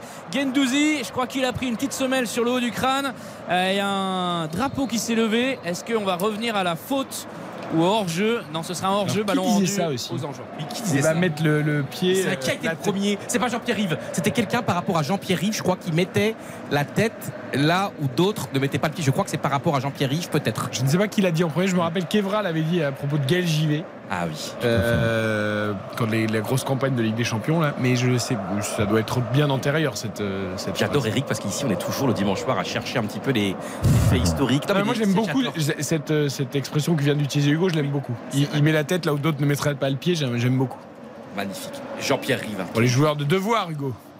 Ouais, voilà, c'est ça, les combattants, les Spartiates, les guerriers. Il faut un 6 toi dans le foot, t'es un 6 en foot, non? On en a besoin dans, dans chaque équipe. Euh, Hugo, c'est plutôt. Hugo, quand tu joues au foot, t'es plutôt un 6. c'est un 6, il, il sait jouer aussi, il a la qualité technique. Non, mais Hugo, je le verrais bien en Gattuso un peu, tu vois, Hugo, Bah je le oui. verrais bien. hmm, Ah, plus ouais, Santiago Mota, tu vois, le petit tirage de maillot. euh, C'est vrai plus, t'as euh, plus 8, plus 8. Ah, plus. Ah, Bah oui, il est plus créatif. Voilà, c'est ça. Franck Ribéry, quoi. Franck Ribéry euh, sans, sans le pied quoi. gauche. Andrea Pirlo. Ah ouais. Ah, Franck Ribéry, oui, parce que c'est bah, c'est Hugo, hein, parce que c'est quelqu'un qui se bat sur le côté, qui a du talent, mais qui mouille le maillot aussi. Qui donc t'alternes entre smoking le lundi et chauffe le mardi. Et ça, Après, pour, pour revenir à- au rayonnement de Dimitri Payet, c'est c'est vrai, hein, il touche beaucoup de ballons, il est très influent depuis le début de ce match. Euh, il faut quand même rappeler que quand on joue face à trois plots dans l'axe en face aussi, c'est assez facile. hein, je veux dire, Non mais que, que le je, jeu je- par- je suis quand même pas là pour euh, tirer sur l'ambulance, mais la défense d'Angers, c'est quand même juste euh, catastrophique. Bien sûr, mais que le, C'est- 74 buts encaissés depuis le c'est- la deuxième plus mauvaise défense, mais je, c'est trois plots, 77, trois plots, trois. ça, ça me fait mal de dire ça parce que je j'aime pas vraiment être négatif comme ça, mais je euh, Blazic, Bamba qui n'est pas tout sauf un défenseur central et euh, notre ami Yann Valéry, je Compliqué. Ouais, on Ouais, mais, mais que ça passe autant quand même par Payet alors qu'il n'y a pas d'automatisme, qu'il n'y a pas de. Et je, trouve ça assez fou et ça, ça- ça en dit long sur l'importance qu'a ce, joueur-là à. Marseille. Même- quand il est sur le terrain, naturellement, tu, tu lui donnes les clés. un peu. Oui, mais en fait, il y a, les a- autres lui donnent il le ballon. cache Oui, jamais. mais les, les autres joueurs, ils ont, ils ont pas de repère avec lui et c'est, pas du tout le même style de jeu par, par rapport à ce qu'ils font. c'est pour c'est ça que c'est beau. qui, qui s'en fout. Ah bah bien sûr. chose, Et puis, que quand, quand, quand t'es Dimitri Payet, tu peux t'incorporer dans n'importe quel collectif comme ça assez rapidement. bien sûr. Parce que tu simplifies les touches quand il faut les simplifier, parce que tu, tu respectes le football. Et je pense qu'il doit être aussi euh, très présent et très bon à l'entraînement aussi Bien au sûr. quotidien. euh, Dimitri Payet, c'est. De toute façon, Tudor, s'il le refait jouer, c'est pas pour rien. Enfin, Ah oui. toute, Oui. La, toute la saison, il l'a laissé euh, sur le banc. Bien C'est pas juste pour lui faire plaisir. En Et il est heureux. saison, hein. euh, on, voilà. on voit au-delà de ses qualités, il lui met Et- beaucoup d'envie, beaucoup d'enthousiasme dans tout ce qu'il fait. C'est agréable. Tu parlais de cette relation avec Alexis Sanchez, on l'a, on l'a très peu vu effectivement, mais on se souvient de celle avec Arkadiusz Milik, qui a pas duré très longtemps non plus. Mais ils se trouvaient, Hugo, les, les yeux fermés, les deux. C'est-à-dire qu'ils appréciaient bien sûr jouer ensemble. Milik, encore plus quand on a un, un passeur de la qualité de Dimitri Payet. Ouais, moi je retiens surtout le, son duo avec euh, Costas Mitroglou Ah oui. euh, parce que là c'était vraiment dans la difficulté. Tout à fait. Voilà, et vraiment il s'occupait d'une personne handicapée, donc il fallait vraiment que qu'il fasse le maximum Dimitri Payet pour faire briller euh, euh, Costas Mitroglou et euh, il avait réussi à le faire euh, euh, sur, plusieurs, sur plusieurs matchs et c'est tout à son honneur parce que faire briller Milik c'était forcément euh, euh, plus facile. Non mais c'est là où on voit que c'est aussi un beau coéquipier. Ça n'est pas qu'un Oui. bon joueur de football parce qu'avec Mitroglou, c'est vrai qu'il y avait quelque chose Il qui lui avait pas laissé des pénalties, tirer des pénalties ou tirer Il des. lui a fait des passes où genre il aurait pu oui, marquer, il aurait pu marquer. C'est pour ça qu'on a aimé aussi autant Mitro. Moi, j'ai, moi, j'ai adoré Mitroglou. Pour moi, c'est un joueur mythique du championnat de France parce que justement, c'était difficile. Non, mais c'était mythique. difficile. C'était Allez compliqué. Payet, bien joué, la petite passe pour Alexis Sanchez, le 1-2 cherché par euh, le Chilien, mais euh, ça s'est refermé devant le numéro 10 euh, marseillais. Est-ce que ce sera un corner derrière? Non, ce sera un 6 mètres avec une grande banderole déployée en grec du côté, du, du côté du- des commandos ultra Pour Mitroglou? Euh, pour, euh, Ah oui. bah, pour l'AEK euh, l'AEK Athènes qui est un club ami Ah. des supporters marseillais.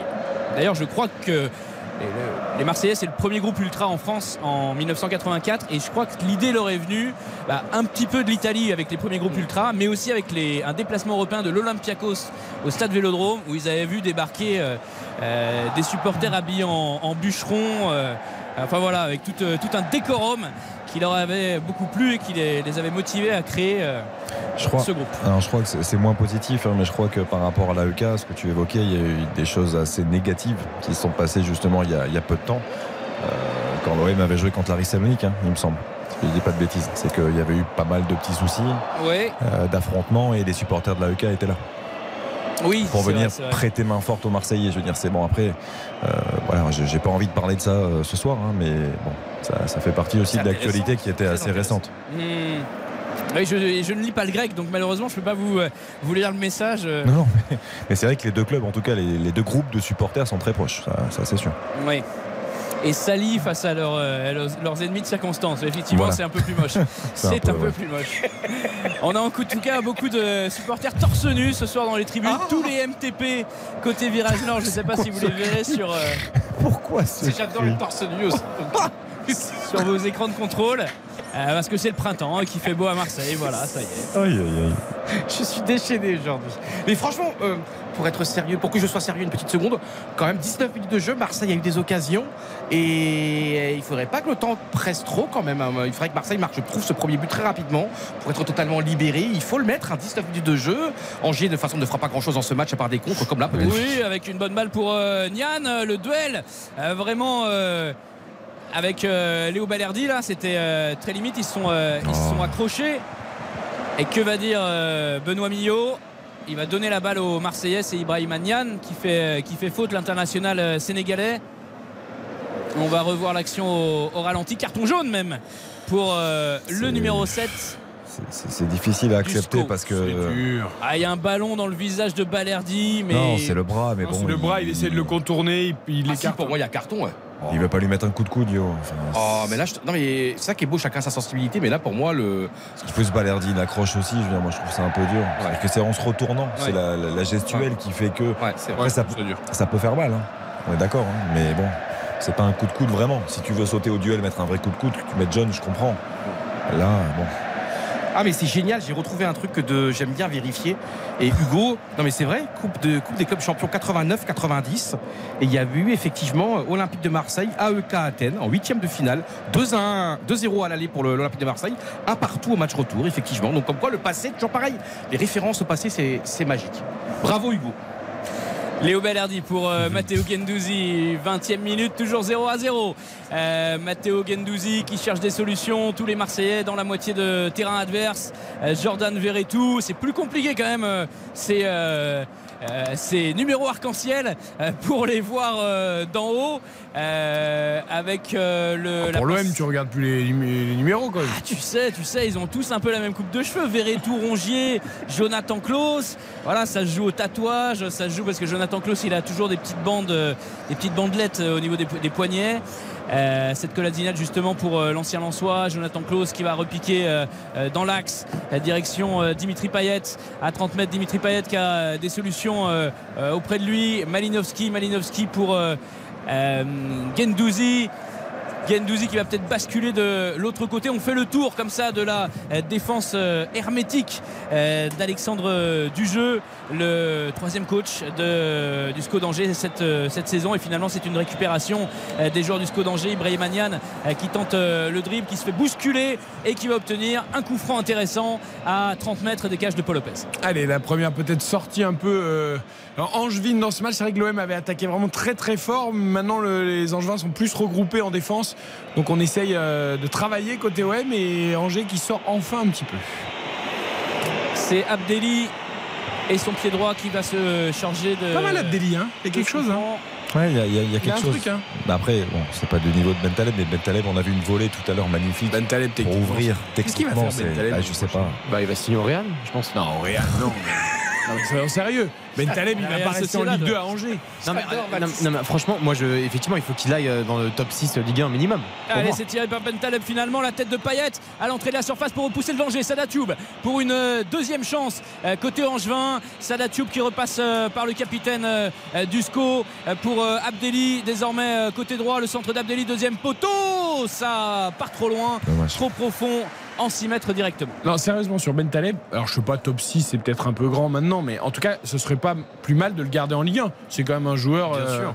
euh, voilà, qui a des qualités et il- je trouve qu'il est bien en Ligue 1. Quoi. Si on peut Oui. le garder en Ligue 1, Après, le problème de Nabil Ben Taleb, on sait que c'est pas le, la qualité. hein. La, la qualité, il l'a depuis, depuis longtemps. hein.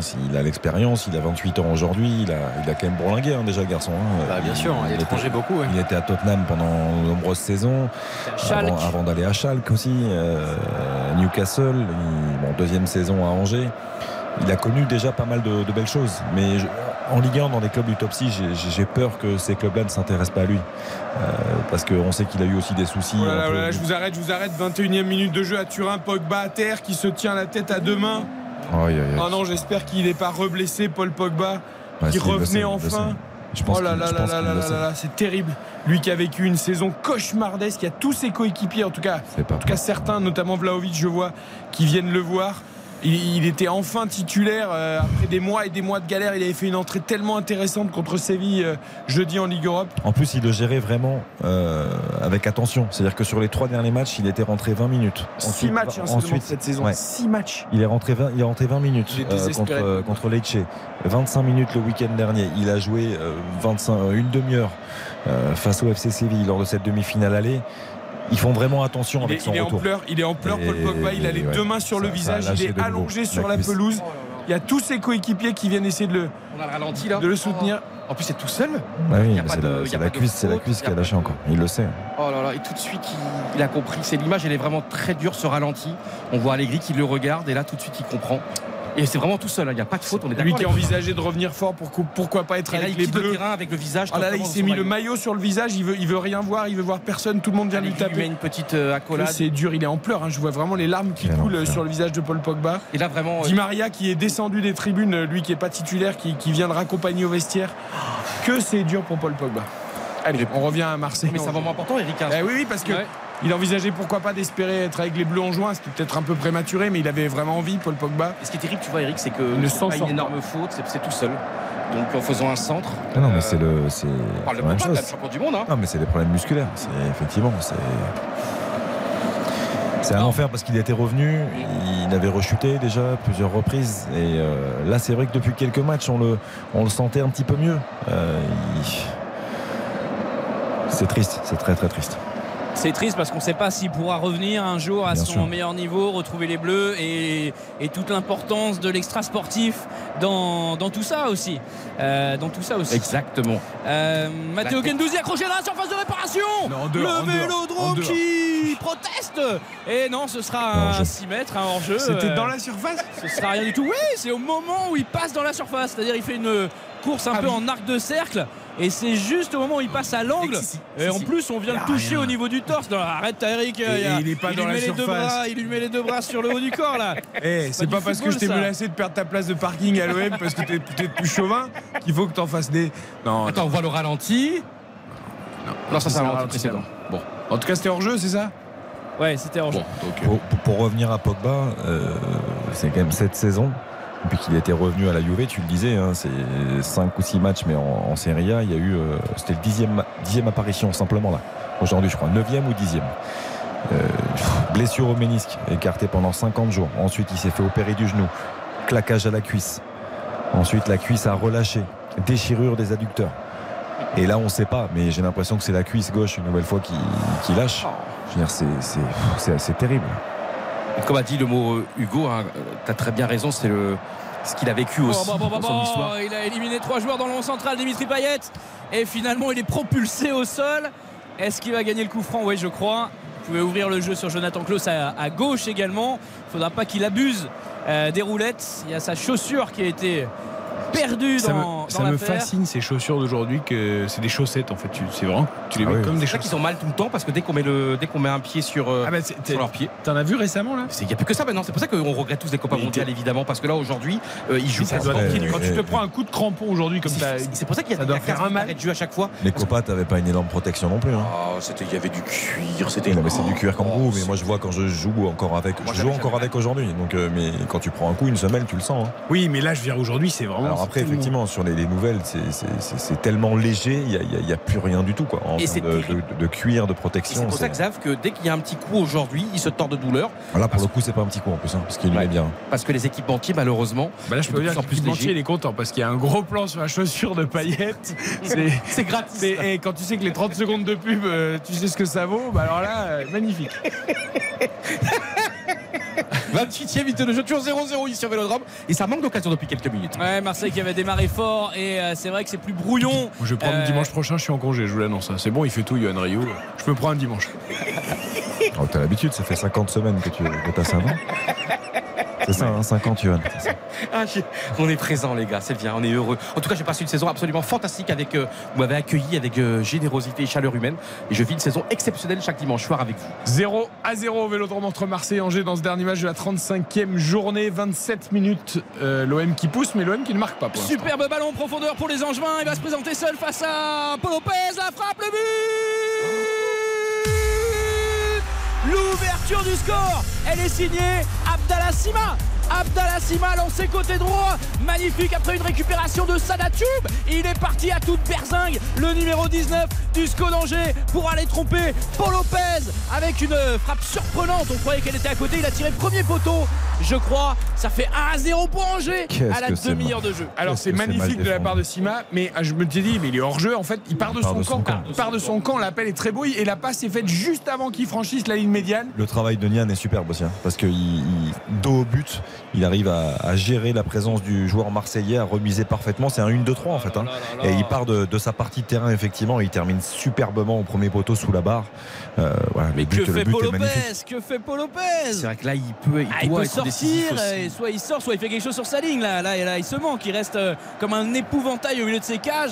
Il prend une balle euh, sous la barre, c'est sûr, mais il est ni couché ni en train de sortir, il, Il- tente rien. quoi. Il est beau ce but parce que franchement la, la construction, tu l'as dit, le travail de Nian, la passe en profondeur, l'appel, la course, le contrôle, la conduite de balle, la frappe, tout est beau. hein. Franchement. Qu'est-ce que je vous avais dit les gars hein, C'est euh, Marseille fait un début, début de match tonitruant, supersonique, mais voilà quand tu. Qu'est-ce que tu nous avais dit Tu nous avais dit combien Je vous euh, avais pas dit ça, t'as dit 5-0 pour l'OM.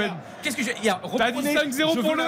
Il y a exactement deux minutes, j'ai dit attention, ça peut être le mauvais plan. Mais je maintiens que Marseille va gagner euh, 4-1 ou 5-1. Alors, tu- on annonce que tu peux aller vivre à Marseille toi aussi, puisque Ah oui, ça, c'est 50 semaines de boulot plus 5-0 pour Marseille. Quand Angers marque, il fait Qu'est-ce que je vous avais dit, les gars Ben, Je vous l'avais dit, les gars oh Deux minutes Il y a deux minutes Le gars, la la mauvaise. 27 e minute de jeu en direct ouais, sur ça- RTL. Ça, ça va la girouette pas changer d'avis toutes les J'ai deux dit, j'ai dit textuellement, attention, il y a des occasions, quand tu ne marques pas, eh bien, quand tu as une possibilité en amour, par exemple, avec une fille, eh ben, si tu saisis pas, si tu t'invites pas le bonsoir au restaurant, le bonsoir soir, au concert, le bonsoir au bal, eh ben, elle part avec un autre. hein. Au bal.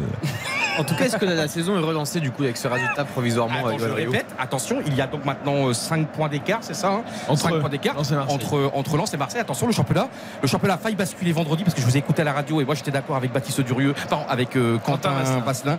Je pensais effectivement qu'en Lens se retrouvait à 10 et mené 1-0. Je pensais que c'était cuit pour Lens. Eh bien, attention, attention, le, de nouvelles, nouvelles soirées décisives sur RTL, première radio de France. Je pense, je pense que Marseille doit absolument revenir dans le match parce que le, bah là, si Marseille se retrouve à 5 points à 23h, le championnat est plié. Il, il est en 1-2-3. Alors vous savez qu'avec le nul de Monaco contre Lille, Lens est assuré, quoi qu'il arrive, de terminer Podium. au pire troisième. Donc Exactement. au pire en tour préliminaire ou directement en Ligue des Champions. Exactement. Ce qui n'est pas encore le cas de Et Marseille. là, je pense aux supporters avec ce but en, en folie et en fusion à attendre ce match. T'es en renégociation en ce moment, Johan J'ai rendez-vous mardi matin à 11h. Ah, mais ça, ça m'étonne pas. pour renégocier, attendez, j'ai signé deux ans RTL. hein. J'ai deux ans, mais renégociation. Ah, mais là, ça y va. hein. Je peux dire, ce soir, là, on, Léo Messi de la radio. quoi. ça travaille. hein. on- dire, Mais, mais est-ce que J'ai signé deux ans. Payet le centre fort Personne pour euh, reprendre ce centre en profondeur. Malinowski qui applaudit. Euh, cette passe du numéro 10 euh, marseillais. Marseille contre, j'ai toujours mené 1-0. Pardon, mais j'ai pas vu mes 7% de commission d'agent. Parce que bon, on vous fait briller pendant 50 semaines d'affilée, donc euh, je pense qu'on devrait avoir une petite commission, non? Je te ferai ça tranquillement sous la table, comme il faut, la petite commission. Euh, Alors attention à ce que vous dites, parce que Oh non, selon comment on interprète les choses, Mais c'est pas quand possible, même- celui-là. Mais, mais- Oui. C'est en dessous de table, c'est pas sous la table. ça veut pas dire la même chose. hein. Très honnêtement, je préfère que vous restiez loin de moi et pas sous la table. C'est pardon, mais Pourquoi vous avez l'esprit mal placé Bah, je te Non, ferai ça tranquillement sous la table. Reprends tes propos. Après, Johan, quand il va sous la table, c'est pour ramasser la nourriture qui est tombée. hein. En général. Et pour la manger. Regardez, je fais même pas l'amour dans un lit, alors je vais pas le faire sous la table, hein, je peux vous le dire. Moi, c'est besoin que ça soit mélo. Hein. Non, c'est la baignoire la dernière fois. Moi, Ah, la, la dernière fois, c'était la baignoire. Février 2019 à Deauville. en écoutant Jean-Jacques Goldman. Allez, la réaction marseillaise. Jonathan Klaus, il est accroché par le maillot, la faute utile. Euh, mais forcément, le carton derrière. La faute euh, de Ben Taleb. Nabil Ben Taleb, deuxième euh, angevin averti par Benoît Millot après euh, Ibrahim Nian. Et ça donne un coup franc très lointain aux Marseillais, eux qui attaquaient à, à 4 contre 4. Là, il y avait vraiment moyen de faire quelque chose. Angers qui mène toujours 1 0 sur la pelouse euh, du stade Vélodrome grâce euh, à, à Sima et Marseille qui est en train de décrocher dans cette, euh, dans cette fin de saison après ce match terriblement frustrant euh, et cette grosse déception tout simplement du côté de, de Bollard la semaine dernière perdre contre la lanterne rouge au Vélodrome mais Attends, mon Dieu attends, dans le sprint 32e final minute. Vous n'y 32e pensez pas. minute. mais, Eric, oui, mais ça Hugo commence mal de mettre ça commence mal Bah, ça, euh, voilà, pour l'instant, le score n'est pas flatteur, mais euh, je vous rappelle que Lens était mené 1-0 et à 10 contre 11, euh, contre Reims, qui est une autre équipe qu'Angers. Donc voilà, l'OM a pris le premier but. Oui, mais Eric, attention, ça montre bien aussi, les, nos correspondants ont raison, ça montre bien. Mais tu nous avais pas dit, Hugo, la semaine dernière, que l'OM est une des équipes qui a pris le plus de points après avoir été mené au score. ouais, Bon, bah, champion voilà. de renversement de Bah, situation voilà, tu vois. 21, c'est ça? Ouais Il 21 était à 21 l'autre fois. Et parfois, tu sais, les championnats se, bah, se perdent sur des soirs comme ça, même si je crois en l'OM évidemment, mais attention. Allez, Payet, le centre de but C'est pas signalé en jeu C'est pas signalé en jeu Alexis Sanchez Alexis Sanchez pour son 14e but avec l'Olympique de Marseille. Il y a un petit doigt sur l'oreillette. Allez, on va surveiller ça. Bien sûr, la passe de Dimitri Payet pour Alexis euh, Sanchez, centre fort avec le Chilien qui se, qui se projette rapidement. Vous disiez Benoît quoi Millot avec qui Johan il y a attend une minute là la décision de la VAR. Il est pas en jeu, il est pas en jeu. pas en jeu, à Il y a pas partout. en jeu. Magnifique Ah là, Sanchez. la VAR qui casse le délire. On parlait de la relation entre les deux, relation technique entre euh, Payet et Alexis Sanchez. L'appel est parfait. la- la- le timing de la passe de Payet est C'est remarquable. close, c'est close. C'est close la passe. Ah, c'est close, pardon. Elle est belle, elle est Ah belle. oui. Et le centre est magnifique. Et le geste d'attaquant, il met juste le petit pointu pour devancer Bernardini. Sanchez, franchement, moi je vous le dis, hein, on fera le 11 à la fin de l'année. Moi, Sanchez, il est dans Ouais. le 11, c'est obligatoire. Pour moi, il va finir premier à l'UNFP le 28 mai, le dimanche soir. D'ailleurs, on fera une émission spéciale. hein. Mais tu sais qu'il le mériterait. Mais étant pour l'exemplarité, parce que c'est pas seulement les buts, et bien c'est ce qu'il- sûr. c'est ce qu'il impulse aux autres. Jamais, Bien, comment bien dire, il n'est pas dans un seul scandale. Vas-y, toi Hugo, enflamme-nous Hugo, vas-y, enflamme-toi, fais sortir le cœur de, le cœur de ton corps. Arrête, attends, Hugo était inquiet il y a quelques minutes. là. Ah bah, il y a- je sais pas, Johan et Hugo nous annonçaient que l'OM allait perdre contre Angers. et Il y a même Vous pas 10 êtes quand secondes. même, vous êtes quand même partait mal, ça incroyable. partait Vous mal. êtes d'une mauvaise Hugo, je crois qu'on est un peu mis dans nos 22 mètres là.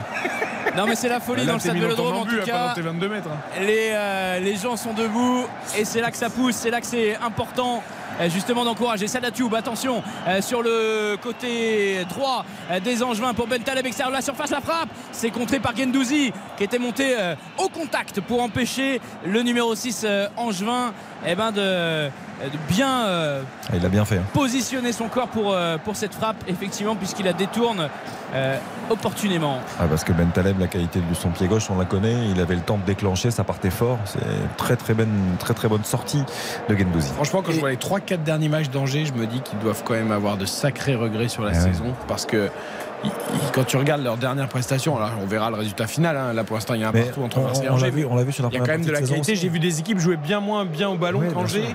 Et à l'arrivée, il- tout s'est mal passé. Tout s'est mal passé. N'importe quoi depuis des années. Oui. Il mérite absolument Ah, depuis des années, Non, non. des Les gens, dans le club, la manière de faire. Attends, Eric. Non, non, non, c'est pas des vrai. années. Non, leur c'est pas vrai. C'est pas vrai c'est pas vrai. Ah non. mais il y a que tout ce qui se passe au club depuis des années. Non, c'est ça, c'est- délité. bah, Ça, c'est quoi des années la communication, des problèmes des années Mais c'est récent, c'est récent. Johan. C'est pas il y a 10 ans, Quand, c'est il a Sté- Stéphane Moulin était en place, excuse-moi, avec euh, sûr. Saïd Chaban, quand c'est il est arrivé, il y a eu beaucoup de bonnes choses. C'est Avec que- Piqueux, enfin, il y a eu beaucoup de belles choses quand Je même. te dis, ça a été un club absolument extraordinaire. Oui, mais des années, tu dis, c'est pas des années, ans, un an et demi, deux ans.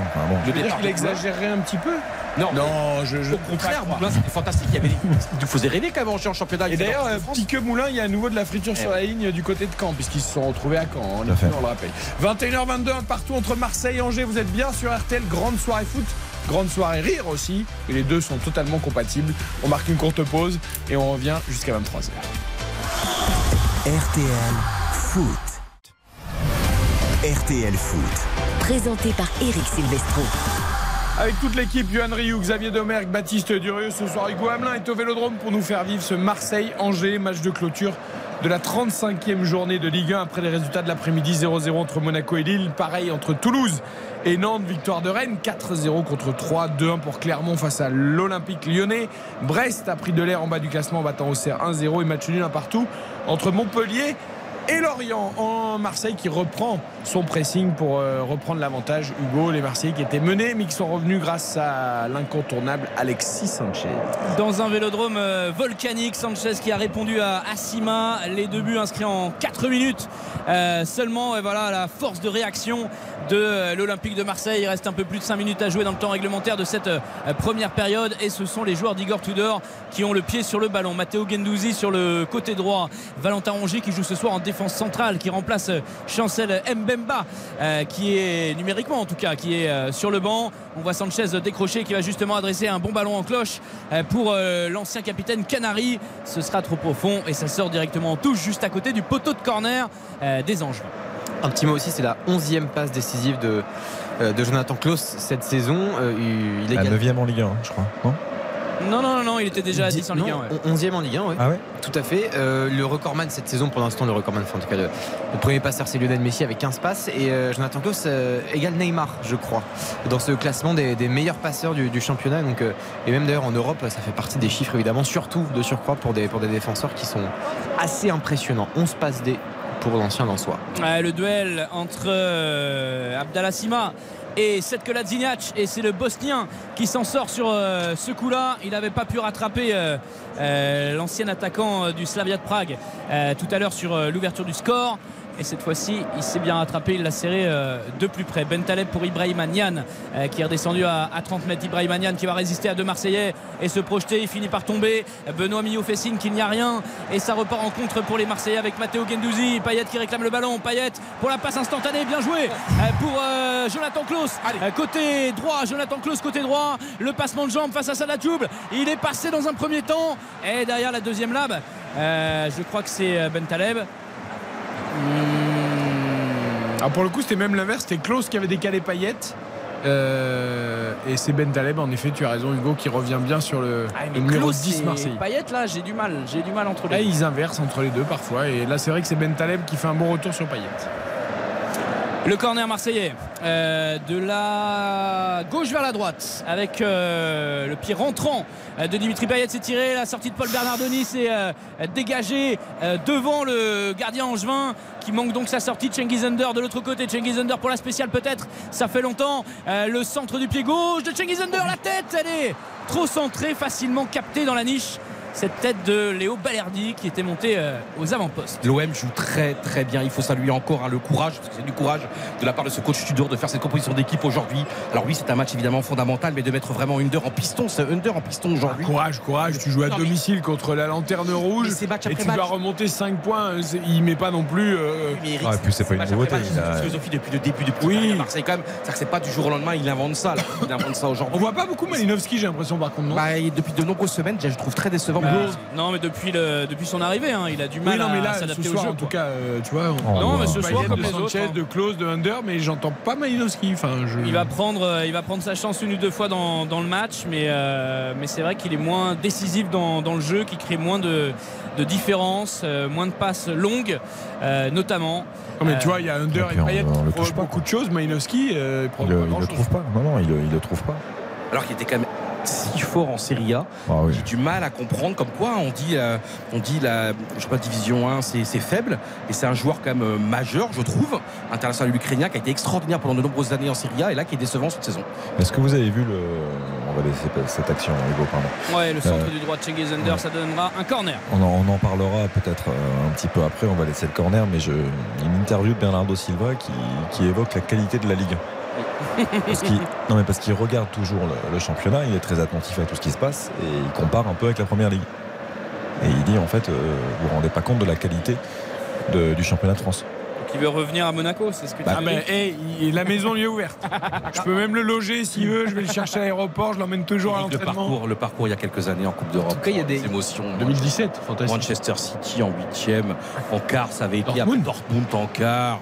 Pour demi-finale, la Juventus, c'était, mais c'était vraiment, moi, c'était quasiment mon meilleur souvenir de foot depuis 15 ans.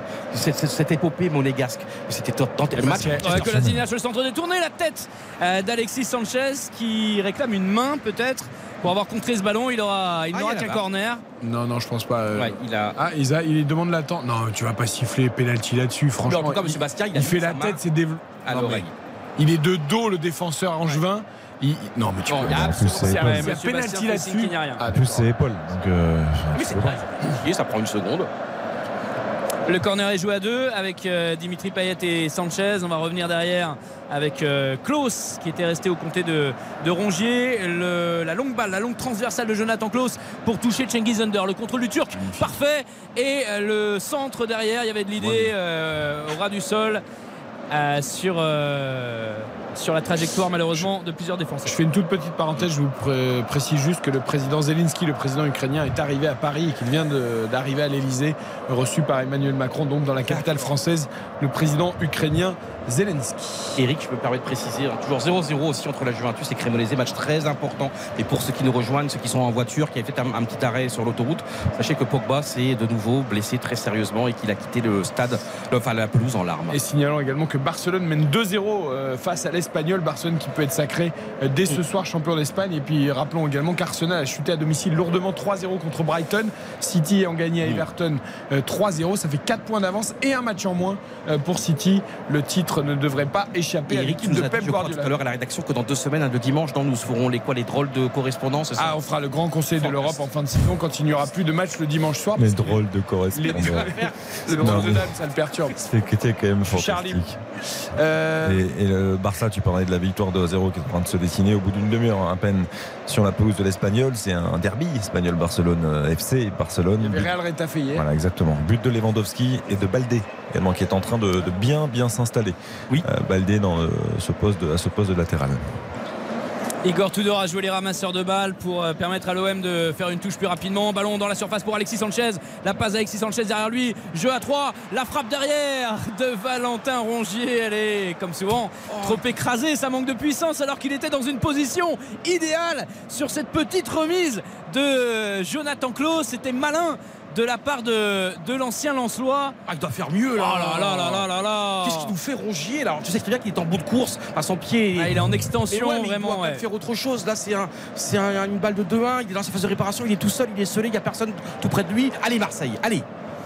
Ah, il s'est fait télescoper, coup de sifflet de Benoît Millot et tout le monde rentre au vestiaire sur ce score de parité un partout ici au Vélodrome entre le SCO d'Angers et euh, l'Olympique de Marseille c'est Abdallah Sima qui a ouvert le score au bout d'un rush phénoménale sur euh, le côté droit, frappe sous la barre de Paul Lopez, égalisation 4 minutes plus tard d'Alexis Sanchez, une petite euh, semelle sur euh, un centre de Jonathan Klaus. Eh bien, euh, on ne s'est pas ennuyé dans cette première période entre Marseille et Angers. Nous allons évidemment noter cette première mi-temps dans quelques secondes, entendre les premières réactions euh, des joueurs marseillais et angevins. Pour l'instant, donc match nul. Marseille reviendrait à 4 points du Racing Club de Lens avant son déplacement à Lille, qui sera le match sans doute le plus difficile pour l'OM d'ici la fin de la saison. Mais il y avait du rythme, il y avait pas mal de choses qui se sont passées dans ce match. C'est vrai, on ne s'est pas ennuyé.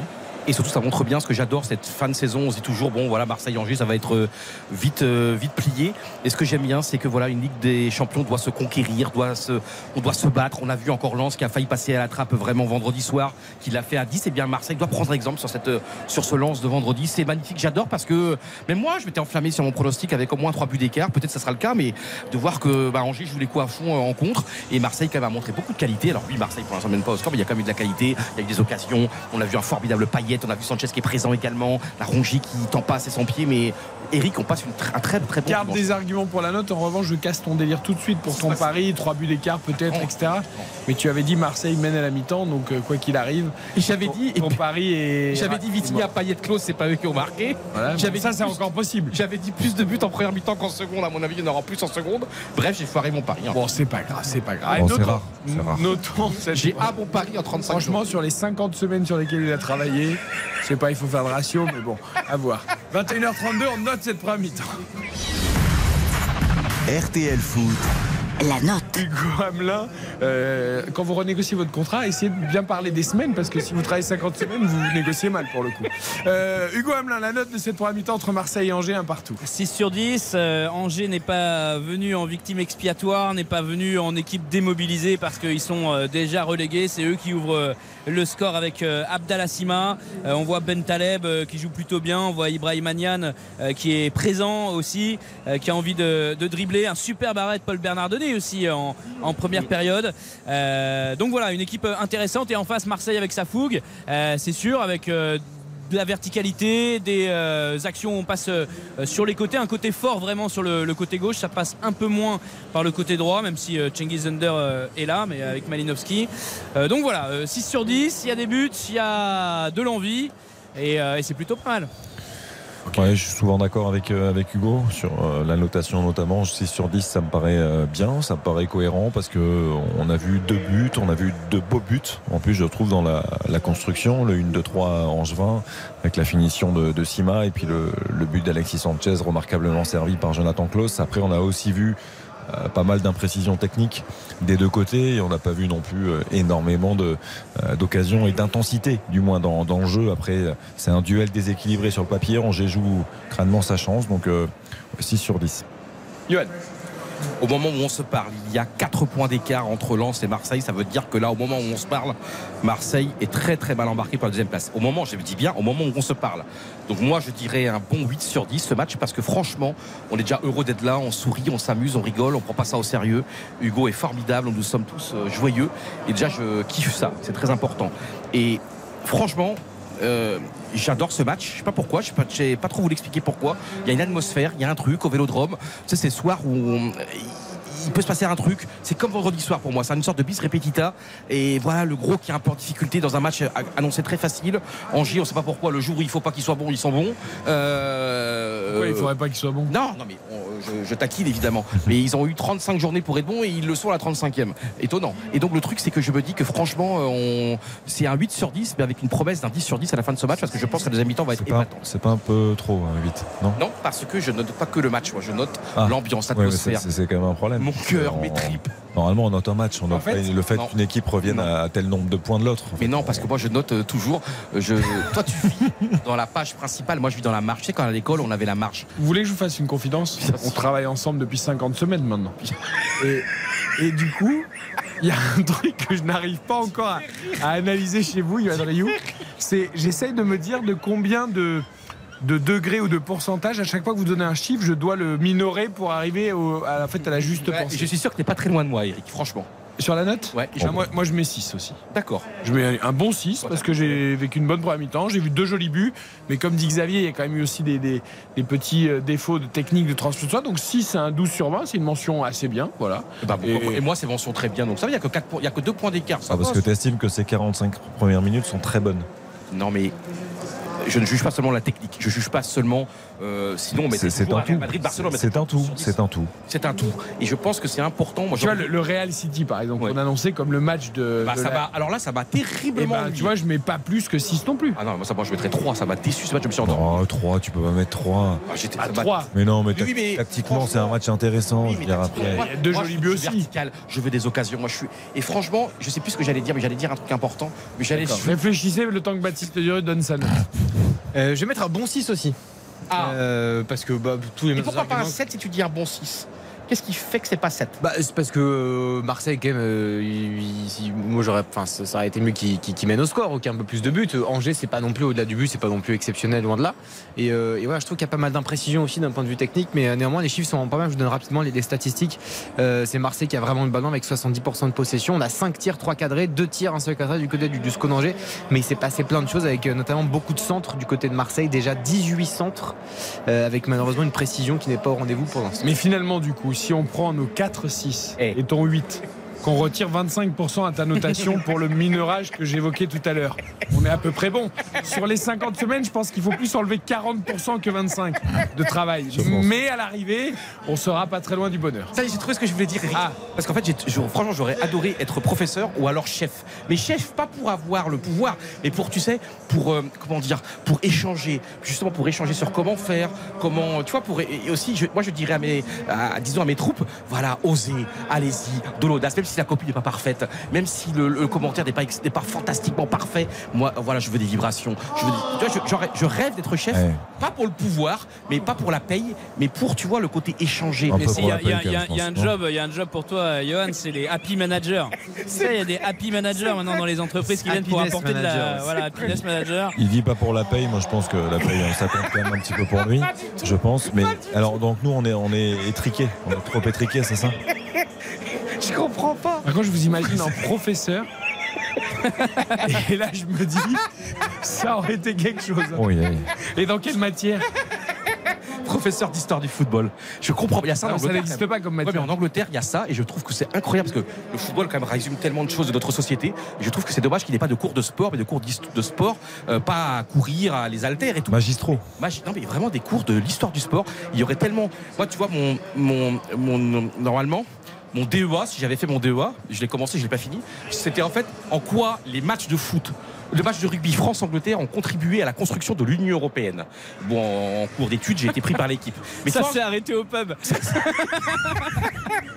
mais tu te rends compte? C'était ça mon sujet de DEA à Rennes 2 et j'ai arrêté parce qu'en janvier je suis arrivé à l'équipe. Et tu vois, que je peux raconter une toute petite anecdote, Bien Johan, qui nous concerne tous les deux bien sûr, Lors de nos débuts euh, dans ce métier, bien sûr. euh, au journal L'équipe, euh, vous avez été recruté par le journal L'équipe après envoyer un- en envoyant un courrier Absolument. à monsieur Christian Montaignac, que l'on salue Une d'ailleurs. plume exceptionnelle. euh, qui était une plume exceptionnelle. Et vous, Johan, vous êtes rentré dans ce journal en envoyant un courrier Oui. de plusieurs pages Oui, huit pages. que j'avais eu la chance de lire, euh, qui était complètement euh, bah, à votre image, Je peux résumer ou pas? particulier. Pour les jeunes qui nous écoutent, c'est un truc de fou. Saint-Valentin 2000. Je suis. Ah, c'est toujours, c'est toujours lié à l'amour. Oui, Qu'est-ce que je vais lui offrir à ma Au copine manque d'amour. Qu'est-ce que je Je n'osais pas le dire. Moi, j'ai- Salaud Et je me suis dit, qu'est-ce que je vais offrir à ma copine J'étais complètement maboule à l'époque, beaucoup plus qu'aujourd'hui. hein. Et donc le truc, je vous laisse imaginer. Oui. Donc je me dis, qu'est-ce que je peux faire Et donc moi à l'époque, euh, j'étais vraiment étudiant en fac d'histoire, ma copine aussi. Et donc je me suis dit, tiens. Je vais, euh, j'adorais, tu sais, Christian Montaignac, une plume absolument extraordinaire, romantique et tout. Et ma copine adorait aussi. Et le matin, au petit déjeuner, elle me lisait à haute voix les papiers de Christian Montaignac. Et bien, je me suis dit, pour la Saint-Valentin, je vais écrire à, Saint- à Christian Montaignac en disant, est-ce que vous accepteriez d'être mon cadeau de Saint-Valentin, notre cadeau de Saint-Valentin? Est-ce qu'on peut monter vous voir à Paris? Il m'a répondu à l'époque, il n'y avait pas de mail. À l'époque, c'était une euh, par. euh, il m'a envo- il m'a envoyé une lettre et il m'a dit, mais, mais Monsieur Rioux, mais absolument, qu'est-ce que- il n'y a rien de plus beau que d'être un cadeau de Saint-Valentin? Et donc, nous sommes montés en train à Paris avec ma copine. Il nous a reçus dans son bureau, un bureau d'ailleurs, c'était une fin d'après-midi. Euh, il y avait, tu vois, il y avait une petite lumière tamisée, c'était magnifique. Et à la fin, donc on a parlé de la vie, de l'amour pendant 2-3 heures. Et à la fin, il m'a dit, mais euh, Monsieur Rioux, vous voudriez être journaliste? Je dis bah ouais, je piche un petit peu pour le Télégramme euh, le week-end et tout en sport. Et bien, il m'a dit demain, envoyez-moi votre pressbook. J'ai envoyé mon pressbook et il m'a envoyé une lettre absolument magnifique. Il m'a dit, je ne suis chef de rien à l'équipe, mais il y a deux périodes de mercato en septembre et en janvier. Donc là, nous sommes en février-mars 2000. Et bien, en septembre, vous allez écrire à un journaliste. qui T'as quand même toujours eu le bon sens du timing. toi, quand même. Gérard- En septembre, en janvier, bon, on est en février. Oh, bah, très bien. Et en septembre, j'ai écrit à l'équipe, au chef du vivier des jeunes journalistes, j'ai écrit. Et là, il m'a répondu. Donc, euh, je euh, il m'a, il m'a reçu à Paris. Il m'a dit si vous êtes aussi fou que je le pense, vous venez à Paris, vous prenez un appartement, et quand vous avez un appartement en janvier 2001, vous m'appelez et on verra. La j'ai lâché mes études, j'ai lâché tout. La morale de cette histoire, il faut oser. c'est que pour l'amour de votre copine, vous l'avez perdu, mais vous avez trouvé votre poids. Mais vous avez trouvé Elle a votre trois poids. enfants, elle est mariée, elle est heureuse. Mais, mais, mais, Et moi, je suis single, sans, sans mariage, et il me reste plus que le foot. le bilan, le bilan. mais non, Elle, a- est mariée, elle a trois enfants, et Vous moi, avez- je suis single. Vous J'ai pas fait l'amour votre- depuis trois ans, quatre ans, cinq ans. mais vous avez trouvé votre voie professionnelle. Et je commande du foot sur RTL, première radio de France. 21h42, revenons à des choses plus terre à terre. On marque une courte pause avant la seconde C'est période un désastre total. de Marseille Angers. Je peux vous dire que moi, juste après, à la même époque, j'ai rencontré Gérard Regnès aussi. J'avais pas beaucoup d'arguments pour rentrer dans le journal. Bon, on y est rentré quand même. Bon, la, la- la vie, ce sont des parcours différents. C'est ça la morale. Eric, on l'a quasiment, il faut le dire, débarré au, au même, Même moment, moment. en janvier 2020. Et on se en- retrouve 25 ans après. C'est absolument 2021, excellent. non, 2001. Non Et toi, Eric, t'as trois enfants, une femme, pareil, comme, pareil que, ma, que mon ex. Et toi, en plus, tu réalises ton rêve. tu commandes du sport. Je suis complètement cramé. 21h42, la pub et la suite d'RTL Foot Marseille-Angers. C'est du un partout à la mi-temps. RTL Foot. Eric Silvestro. RTL Foot jusqu'à 23h. L'équipe Johan Rioux, Xavier Domergue, Baptiste Durieux. Dans quelques minutes, nous retournerons au Vélodrome pour la seconde période de Marseille-Angers. Un partout après les 45 premières minutes. Sima à la 28e égalisation d'Alexis Sanchez à la 34e minute. Nous n'avions pas euh, écouté la réaction de Jonathan Klaus, passeur décisif sur le but de Sanchez, parce que nous étions partis dans les euh, tergiversations et les grandes histoires de Johan Rioux. Euh, écoutons Jonathan Klaus. Ça a été plus rapide, plus efficace aussi peut-être ce centre pour Alexis Sanchez et le but de l'égalisation. On encaisse un but euh, sur un contre où je pense qu'on est, on est attentiste un petit peu et c'est c'est dommage parce qu'on se tire une balle dans le pied. Après on réagit bien, tant mieux. On a, on a su égaliser avant la mi-temps. Maintenant il va falloir en mettre euh, deux fois, voire trois fois plus pour, euh, pour aller gagner ce match. On a du mal à poser notre jeu, il faut qu'on soit encore peut-être un peu plus patient, plus tranchant. Mais, euh, mais ça va venir, ça va venir. Jonathan Claude chez nos confrères de Prime Vidéo donc pour euh, ce but de l'égalisation Marseille-Angers. Tout à l'heure nous avons beaucoup parlé de Monaco-Lille et de Toulouse-Nantes où il y avait des gros enjeux pour la Ligue Europe et pour le maintien. J'aurais quand même qu'on écoute la réaction de Laurent Blanc après la défaite de son équipe à Clermont 2 buts 1, Lyon qui menait 1-0, le but de la Casette, puis il y a eu un doublé de Kiei dont un but sur penalty et la Casette qui aurait pu égaliser et rejoindre Mbappé avec 26 buts en tête du classement des buteurs mais qui a raté un penalty généreusement accordé par monsieur Buquet en fin de match. Lyon donc qui rechute à Clermont 2-1 après euh, son renversement de situation face à Montpellier. Écoutez le coach Laurent Blanc au micro RTL euh, de, euh, Bert- de Guillaume Frixon. une grande déception, mais il faut aussi, il faut aussi mettre, mettre à l'honneur l'équ- l'équipe de Clermont. Bien sûr, je veux bien discuter de mon équipe, mais je pense que cette équipe de Clermont y a cru, à mon avis, un peu plus que nous. Je suis plutôt déçu pour eux parce que bon, ça fait, ça fait, ça fait depuis le- les phases retour qu'on est là, à l'arrache, à l'arrache, à l'arrache. N'oublions pas que c'est des jeunes joueurs qui ont joué euh, toute la saison titulaire, titulaire, titulaire, titulaire. Mais à force, à force, ça, ça passe plus quoi. Et aujourd'hui, c'est pas passé malheureusement. Est-ce que là c'est râpé Ah oui, oui, oui, non, mais là, c'est, c'est, enfin, c'est râpé. Euh, même en faisant quatre victoires, euh, tu n'avais aucun, aucune garantie. Mais effectivement, quand tu fais pas le plein euh, total de, de points, ben, déjà que tu avais du retard. Donc bon, voilà, on va se concentrer parce qu'il y a des choses à dire. Mais je tiens à, à dire bravo à cette équipe de Clermont. Laurent Blanc donc au micro de Guillaume Frixon se rappelait euh, Lyon à 56 points, Rennes 59, Lille 60, il n'y a que 4 points d'écart, il reste 3 matchs. C'est compliqué pour l'OL, mais ils sont pas complètement encore exclus de la course. Ils recevront Monaco vendredi prochain, ce sera notre match d'ouverture d'ailleurs Non, mais de la après, 36e c'est- journée. après, c'est Lyon. Oui, on l'a- on l'a dit, ils sont menés 4-1 à la 55e la semaine dernière face à Montpellier, ils gagnent 5-4. Et on l'avait évoqué, ils sont capables de perdre euh, à Clermont. Et c'est ce qui s'est passé. Une défaite de 1, c'est la, c'est la deuxième fois qu'ils s'inclinent face à Clermont cette saison. Ils avaient perdu à domicile à 1-0 déjà. Clermont 8 du championnat avec 53 Ils font points, une 3 saison points seulement de Lyon. exceptionnelle. Saison exceptionnelle. C'est reparti au Vélodrome depuis quelques secondes du Hamelin entre l'OM et Angers, un partout, on le rappelle, après les 45 premières minutes. Ouais, avec euh, Cengiz Under déjà aux abords de la surface de réparation. Angevin, euh, le Turc qui va décaler Malinowski pour la grosse frappe de Malinowski.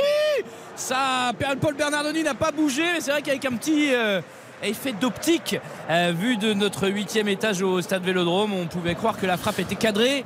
J'ai l'impression qu'elle passe loin quand même. Eh ouais, je pense parce que Paul Bernardoni n'a pas esquissé un, un geste. Ouais, il a dévissé cette euh, frappe de l'international ukrainien et elle va partir directement en 6 mètres. Le dégagement de Paul Bernardoni, toujours un score de 1 partout euh, entre euh, le troisième du championnat et la lanterne rouge, déjà relégué. euh, Abdallah Sima et Sanchez pour les buteurs. Et là, un duel entre Ibrahim Agnan et Léo Balerdi, l'Argentin qui dégage ce ballon en, touche en pleine course face à l'attaquant sénégalais. C'est Sada Diop qui s'en charge. On est à hauteur de la surface de réparation marseillaise. Euh, Ben Taleb, euh, désormais le capitaine Angevin qui s'arrête et qui redémarre pour euh, tromper euh, Jordan Verretou qu'on ne voit pas trop hein, dans, ce, dans ce match. L'apport, euh, ouais, l'apport. euh, Eh, mais les ronges tous sont séparés, comment tu Ouais, difficile. Et ouais, c'est vrai, c'est vrai, c'est Ouais. vrai. Les frères, euh, les frères siamois, les frères de la Genolière sont séparés sur le terrain puisque Verrouzi, ça Rongier- marche moins que ronge tout. Quoi. on voit, on voit Gendouzi en tout cas, euh, l'abattage de Gendouzi. On le voit toujours un peu plus sur le terrain, aussi par. euh, Après, euh, il n'a pas son été allure. transcendant non plus, hein, Gendouzi. On, le- on le voit Non, non. plus parce qu'il est très actif, mais ça reste toujours un peu brouillon aussi. Quoi. Oui, oui, mais c'est comme le disait Baptiste en, fin de, l'activité. en fin de première période. C'est vrai que, que Marseille est plutôt brouillon sur ce coup-là et qu'ils ont égalé quand même. Ils ont égalisé sur un, sur un éclair euh, avec cette bonne passe de, de Klaus pour, euh, pour Sanchez. Juste petite info concernant Paul Pogba, c'est une blessure au quadriceps gauche. Ouais. euh, dont on ne connaît pas précisément la nature évidemment à l'instant T mais euh, voilà, il y aura beaucoup d'examens qui, qui ont fait mais c'est le quadriceps gauche Nouvelle voilà. fois la cuisse. pour le milieu de terrain euh, Même en plus. hein. si important en équipe de France euh, notamment Ouais, Malinowski tout seul, il a éliminé trois joueurs. Il va décaler pour euh, Sanchez dans un angle fermé. Qui met pour Payet La frappe derrière le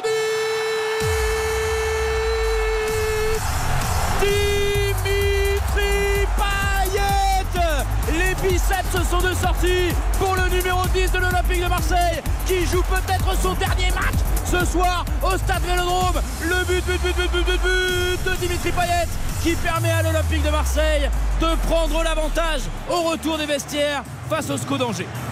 Quelle percée de Malinowski là pour le coup. Euh, un peu de. ré- ah. Allume le micro, allume le micro, si le micro est éteint, ça va pas marcher. Non, le micro n'est pas ouvert. Non, c'est pas ça. Alors, il faudrait ouvrir le micro de Henry. Bon, on va y revenir, c'est pas. Non, regarde, parce que là, il aurait pu avoir pénalty, il aurait pu tomber. Sanchez, combien d'attaquants seraient tombés? Combien d'attaquants auraient fait la piscine? Regarde là, combien d'attaquants seraient tombés? Et lui, il reste debout, il regarde, il fait ce centre parfait pour Payet. C'est encore le génie de ce duo magique. Et Payet, encore, on a l'impression que ses yeux sont encore embués. N'oublions pas qu'il y a deux semaines, hein, ses yeux étaient embués, il pleurait à la fin du match. Regarde comment il tape sur son cœur. Et Hugo, tu as eu raison, c'est un moment très important parce que c'est de l'amour, c'est du romantisme. On est dans autre chose que du football là. Sanchez, Payet, le football que l'on aime, le football pour les romantiques. pour revenir également un peu techniquement sur ce qui s'est passé, regardez l'attitude de Dimitri Payet. Comme il arrive avec calme, comme il positionne son corps. Il ne, il ne cherche pas à frapper fort, il appuie bien son plat du pied sous la barre pour que personne puisse intervenir, mais sans chercher à mettre une mine ou à croiser sa frappe. Il est juste parfaitement équilibré. Et, et derrière, il la, il la pose en toute décontraction. euh, il, vient, Xavier. il vient de faire un geste. C'est un- Ça, c'est beau. Techniquement, c'est un but euh, remarquable. Et, euh, et comme tu le dis très bien, c'est-à-dire qu'il ne se précipite pas. Euh, le travail d'Alexis Sanchez est, est fantastique hein, parce qu'il il s'entre dans une zone sans regarder. hein. Il sait qu'il va y avoir un Marseillais, il trouve une très bonne zone, mais Payet, il est calme. Il est calme, il force pas, il cherche pas à en faire Parce trop. qu'il est décalé côté gauche, Il- il, il faut de l'angle hein, quand. Il Effectivement, pas il- face au but. hein. il s'écarte un peu, hein, il tourne un petit peu son corps, il positionne son plat du pied Et il, Il reste décide bien en de- avant de pour mettre la hauteur qui va bien. Et enfin, c'est un geste. Pour avoir un maximum d'angle en fait Bien avec sûr. son pied droit, Mais pouvoir choisir la facile. zone. euh. Exactement. Pour Payet, c'est facile, mais c'est un geste qui est, qui est loin d'être évident et il le fait. euh, Et pour très, moi. Xav, tu vois ce qui est au-delà de la technique et vous le racontez parfaitement, c'est quelqu'un, tu vois, qui aurait pu foutre le, le bazar dans le vestiaire. C'est quelqu'un qui a été tellement intelligent le, d'accepter la sentence en début de saison de, de, de- de Tudor, de, de- de jouer le jeu vraiment de la, comment dire, de, de- de- d'être à l'écoute, d'être présent dans le vestiaire, Bah, même pas. happiness manager justement. C'est ça, et très honnêtement, euh, franchement, Payet a toujours été intelligent. On le voit dans ses interviews, dans ses actes. Moi, j'ai un amour absolu hein, pour Payet, vous le savez très bien. Et franchement, la saison qu'il fait, et je trouve que c'est magnifique d'être récompensé aujourd'hui où Tudor le met, si tu l'as encore une occasion. Ouais, cette Kolasinac qui va être euh, euh, retenue par le corps arbitral. Coup de sifflet de Benoît Millot. Euh, l'engagement, trop d'engagement de la part du Bosnien sur cette prise de balle. Première titularisation pour Dimitri Payet aujourd'hui depuis Nice. C'était le 5 février. Ce match au Vélodrome, cette défaite 3 buts à 1 face au, au gym à l'époque.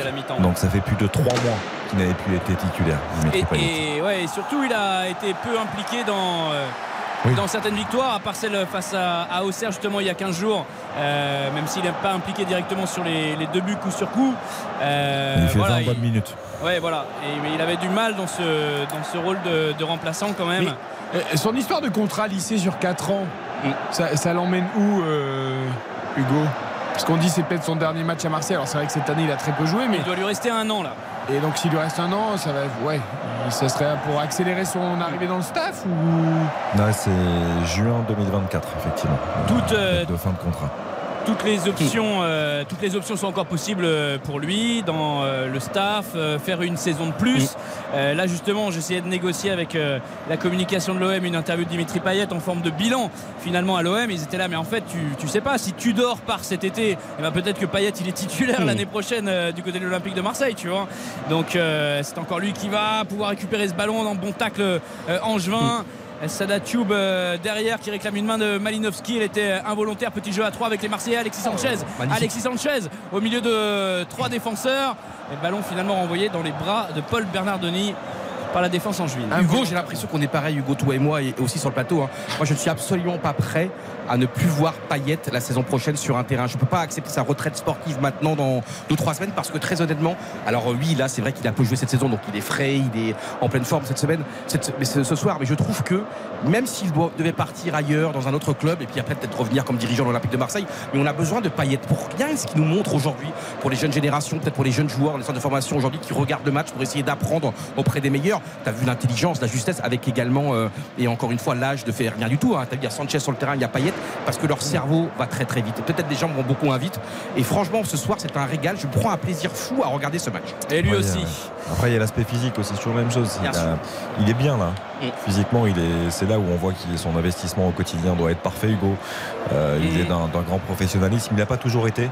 Et là, c'est vrai que, sincèrement, on sent qu'il est, qu'il est vraiment bien, qu'il est épanoui. Euh, il a 36 ans quand même. Hein. Il a Ouais. eu 36 ans à la fin du mois de mars. Donc, euh, ça tourne. Ça tourne et on est malheureusement plus sur la fin que sur le début. Et Mm. c'est vrai que je te rejoins par rapport à ça. C'est un joueur formidable, Dimitri Payet, mais qui aurait pu, à mon sens, aller encore plus haut. Mais voilà, ça fait partie de son histoire. Oui, exactement. Il a- a des héros de l'Euro il a eu des- 2016, comme il a été un des héros avec les Bleus. Et n'oublions pas qu'il a sacrifié la coupe, sacrifié entre guillemets évidemment, la Coupe du Monde 2018 pour ce club, pour ce blason, parce qu'il a joué blessé la finale. Et n'oublions pas que ce mec-là, il a quand même sacrifié un mondial. Ça, quand on dit oui, Payet égoïste, en quoi il est égoïste? C'est le, le contraire de l'égoïsme. Payet, vous vous rappelez quand même en 2018 cette finale maudite contre Atlético de Madrid où il se blesse rapidement. Euh, franchement, Payet, c'est tellement ce qu'il a fait à West Ham. Et Payet, combien de fois on a dit il est fini? Combien de fois on a dit il est décevant? Et à chaque fois, au pied du mur, avec un immense orgueil et un magnifique orgueil démesuré, eh bien, il a montré l'immense, l'immense joueur qu'il est. La passe manquée de Balerdi. C'est vrai que pour Dimitri Payet, moi en tant qu'amoureux du football, j'aimerais le voir jouer. Euh, Ah, et, mais où et- et- et si c'est pas à Marseille, ailleurs. J'ai- pas envie qu'il passe une deuxième saison comme il vient de faire euh, euh, à, à l'OM euh, en, faisant le, en faisant le remplaçant. Il est quand même rentré à, à 23 reprises en, en championnat, donc il est utilisé régulièrement euh, pour, les, pour les fins de match. Mais non, je trouve ça décevant parce qu'il avait, il a encore. euh, il a encore une, une palette pour faire, euh, pour faire briller euh, le jeu d'une équipe. Mais qui reste fait. à Marseille en fait, parce que je. Là en fait c'est- c'est c'est génial. C'est-à-dire que c'est un cadre de vestiaire, un joueur hyper important et qui accepte Mm. en plus d'être remplaçant, d'être sur le banc. Et d'être performant quand on l'utilise. Pour Marseille, qui va devoir encore une fois étoffer un effectif peut-être en vue d'une Coupe d'Europe la saison prochaine avec des potentiels départs, avec euh, c'est un peu illisible, même si c'est très bien aussi ce que fait euh, Monsieur Longoria, le président. Donc euh, par rapport à cette incertitude, cette incertitude là, à garder Dimitri Payet, avoir ce joueur de cette qualité-là, même en Coupe d'Europe, pouvoir Ouais, le, sortir euh, tactiquement, euh, tout ce qu'il peut apporter, c'est des joueurs qui changent un, un match en une seule action, en un seul contrôle, en un seul geste. Euh, et en plus, il accepte d'être sur le banc, il accepte les situations, et je pense qu'il en est même, euh, il en est pas heureux, mais, mais c'est- en tout cas, ça arrange Ils tout le sont monde. satisfaits, ils sont satisfaits. Voilà. Et regarde Baptiste Hugo quand même. Moi je pense à un Ribéry par exemple qui a fini la Sarlitana, qui a pris, qui a du plaisir. Moi je ne trouverais pas honteux euh, que Ribéry euh, s'en aille un an et puis euh, pardon que Payet s'en aille un an, revienne.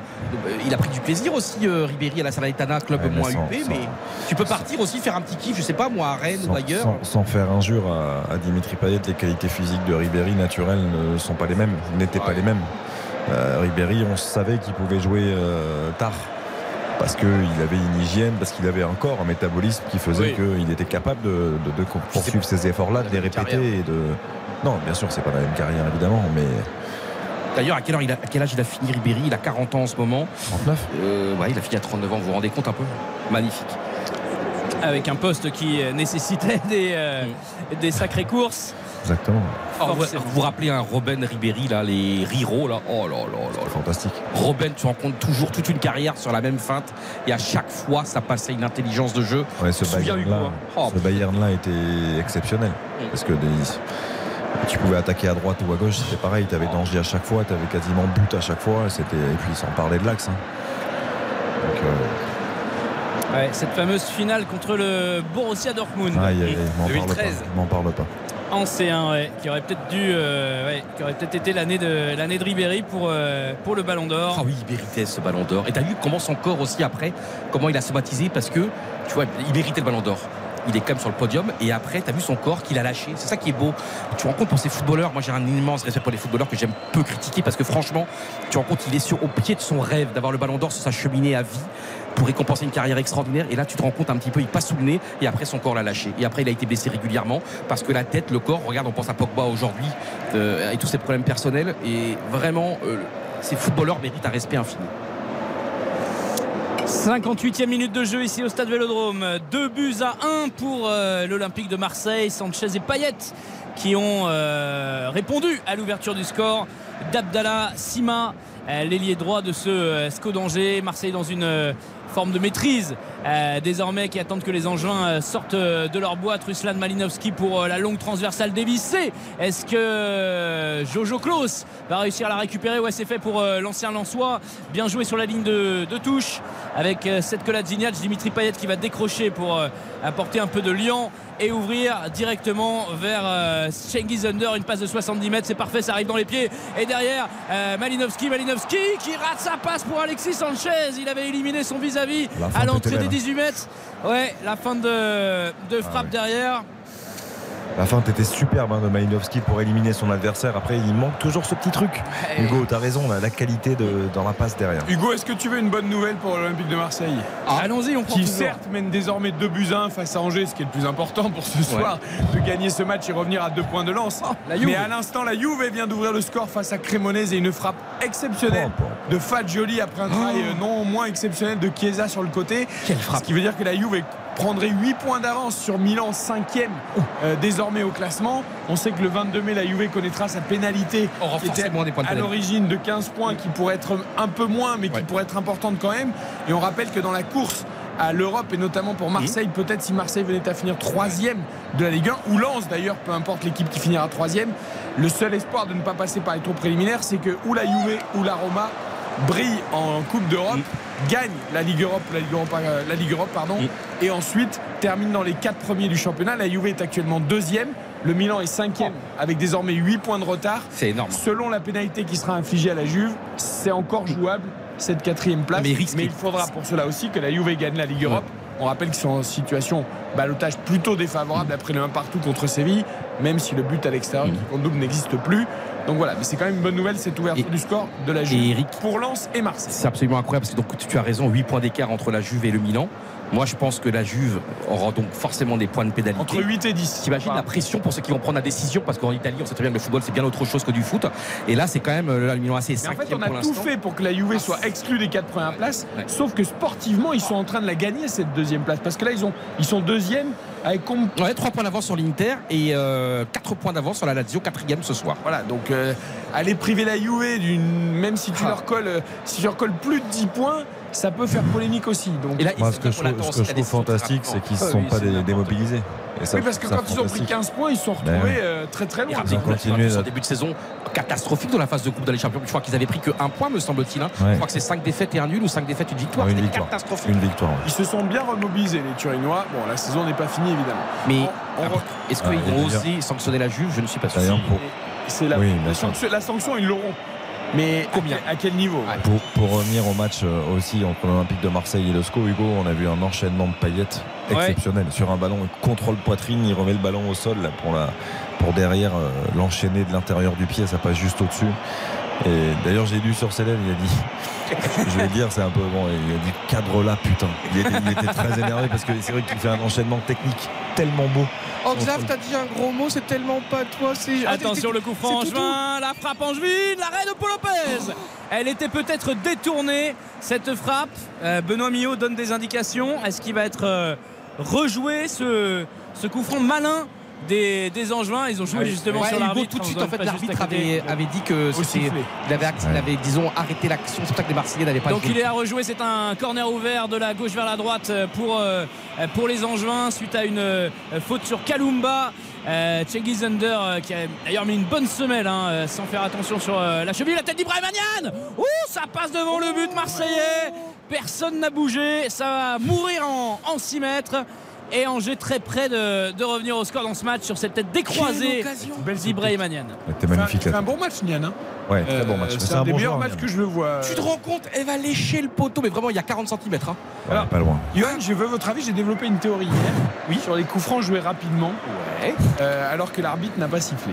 Attends, les coups francs joués Bah, oui, comme là, tu vois, ils ont joué le coup franc, alors que Monsieur Millot avait demandé de le jouer au sifflet. Ouais. Et donc, il a fait rejouer le coup franc. Ouais.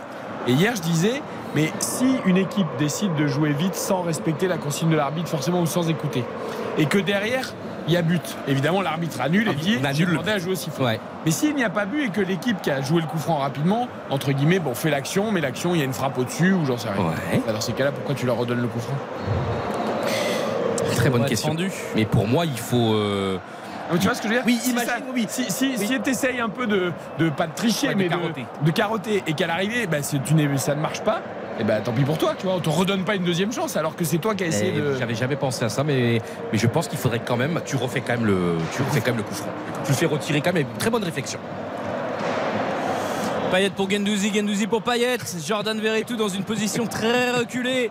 Euh, forcément, il joue numéro 6 ce soir. C'est aussi pour ça qu'on le voit un petit peu, un petit peu moins. Il est quand même un peu plus bas que, que Gendouzi. Et Paul Lopez qui reprend ses bonnes habitudes, comme sous l'air euh, Sampaoli, en jouant euh, très très loin de ses cages. Euh, Gendouzi pour euh, Attention à, ça, Kolasinac. attention à ça, parce que ce week-end, Xavier, on en parlait tout à l'heure au bureau, euh, ça a coûté cher à un gardien en Suisse avec Gaël Clichy qui a mis un lob exceptionnel. hein. Exactement. Mais et, et- avec c'était une le très particulière. C'était quand même assez fantastique. C'est-à-dire que Gaël Clichy a 37 ans. euh, mais un but exceptionnel, il récupère le ballon, Le il lob de met- 50 à l'image de Wabi Kazri, euh, il récupère le ballon, il, il la met au sol et puis il met une transversale un petit peu en dessous comme ça, il la met euh, parfaitement sous la barre. Et il expliquait que en se baladant un peu sur Instagram dans la journée, euh, il avait vu, eu quelqu'un, un supporter du Servette, qui lui avait dit Regarde, la- le, le gardien d'en face est souvent avancé, n'hésite pas. Et du coup, il, il a pensé à ça au moment où il s'est retourné, et c'est pour ça qu'il prend sa chance. Voilà, donc attention à Paul Lopez parce que s'il est régulièrement euh, loin de son but, eh ben, peut-être que des messages vont fleurir chez les adversaires pour tenter sa chance. Et ce qui est extraordinaire, c'est que le club du, le club du Servette a donc mis euh, sur Twitter le tweet. Bon, si jamais rien à voir, mais le gardien adverse de ce soir a tendance à être un peu avancé, si jamais un coup de chance le coup d'envoi, allez, force à toi et l'équipe, tous derrière vous, quoi qu'il arrive, bon match à vous. Tu te rends compte de ce message d'amour et de gentillesse? On a eu un but exceptionnel. On va écouter. Il faut, il faut lui offrir une, euh, un abonnement à l'année à ce garçon. Écoutez Dimitri Payet. Ah, Dimitri. Payet. La sortie de Dimitri Payet, remplacé par Vitinha. Et les applaudissements du vélodrome euh, debout pour, euh, pour la plupart euh, des, supporters. Dimitri Payet qui, euh, qui sort de l'air du terrain, qui a inscrit le but du 2-1, qui permet à l'OM d'être devant. Et son nom est scandé par les deux virages et les tribunes latérales. C'est Jonathan Klaus qui sort également pour le deuxième changement, remplacé par Nuno Tavares. Ok, belle ovation du Vélodrome pour Payet. Mérité ce soir. Gros match euh, du, milieu de- euh, du numéro 10 de l'OM, buteur, qui a euh, pour l'instant permis à son équipe d'être devant face à Angers 2 buts à 1 et qui aura fait 65 très bonnes minutes. J'ai déjà mon fantastique, Eric. Oh, là, là, là, Ah là. Est-ce que c'est fantastique ou pas Parce que ça fait 50 semaines que tu travailles, mais tu sais toujours pas le, le nom de la séquence C'est pas fantastique. Ah, le magnifique, pardon. Eh, ça, ça finit pareil. hein. Mais c'est vrai, t'as raison, Xav. Le diabolique. Châteaucar. Mais Xav, dis-moi, explique-moi un petit mot. Il y a un petit, c'est un peu calme sur le terrain. Pourquoi cet amour du, du Borussia Dortmund en quelques instants, en quelques mots Qu'est-ce que ça a à voir hein Non, parce que je pense à l'amour de ce soir. C'est un peu le thème de la soirée. Mais oui, mais qu'est-ce que le Borussia Dortmund Parce qu'il y a quelques instants, on parlait de la Juventus qui a joué une finale à Ribéry, tout ça, Ah oui. contre le Dortmund. Alors, on a Ah ouais, ça, ça remonte, hein. c'était euh, bah, le titre en Ligue des Champions avec le but de Lars Ricken. Bien sûr. 97. 97, ouais. Et c'était, moi je me suis identifié à cette équipe. Thomas Rosicki qui était l'un des meilleurs joueurs, enfin moi qui me touchait dès qu'il dès qu'il le voyait prendre le ballon, c'était euh, Andreas Moller, il était Chapuisat, énorme. Stéphane Chapuisat. Il y avait une, il y avait une génération à l'époque que j'aimais beaucoup. Et, et après, euh, bon, après quand tu as la chance de quand tu as la chance de, de commenter un peu la Bundesliga et dans les bonnes années de Dortmund, parce que euh, en 2011, de 2011 à 2014, il y a quand même deux titres de champion d'Allemagne, il y a quand même euh, des choses exceptionnelles qui se sont passées avec, euh, avec Mario Götze, Oui. avec Marco Reus, avec, euh, Ah, ouais. avec Shinji Kagawa, avec euh, Lewandowski, avec euh, Ah. Grosskreutz, Blachikowski, il y avait quand même une équipe Ouais. fantastique et, et même euh, Lucas Barrios à l'époque, tu te souviens Lucas Barrios qui, qui était devant Robert Lewandowski qui était sur le banc au Borussia Dortmund. T'as déjà pleuré ou pas en Barrios. commentant un match à, euh, au Ah Westfalenstadion ouais, bien sûr, c'est un moment Ah. exceptionnel. Je l'ai fait, j'ai eu la chance de le faire et en Ligue des Champions et en championnat. La configuration n'est pas la même parce qu'il y a une perte de 10 000 dans le mur jaune euh, en configuration UEFA.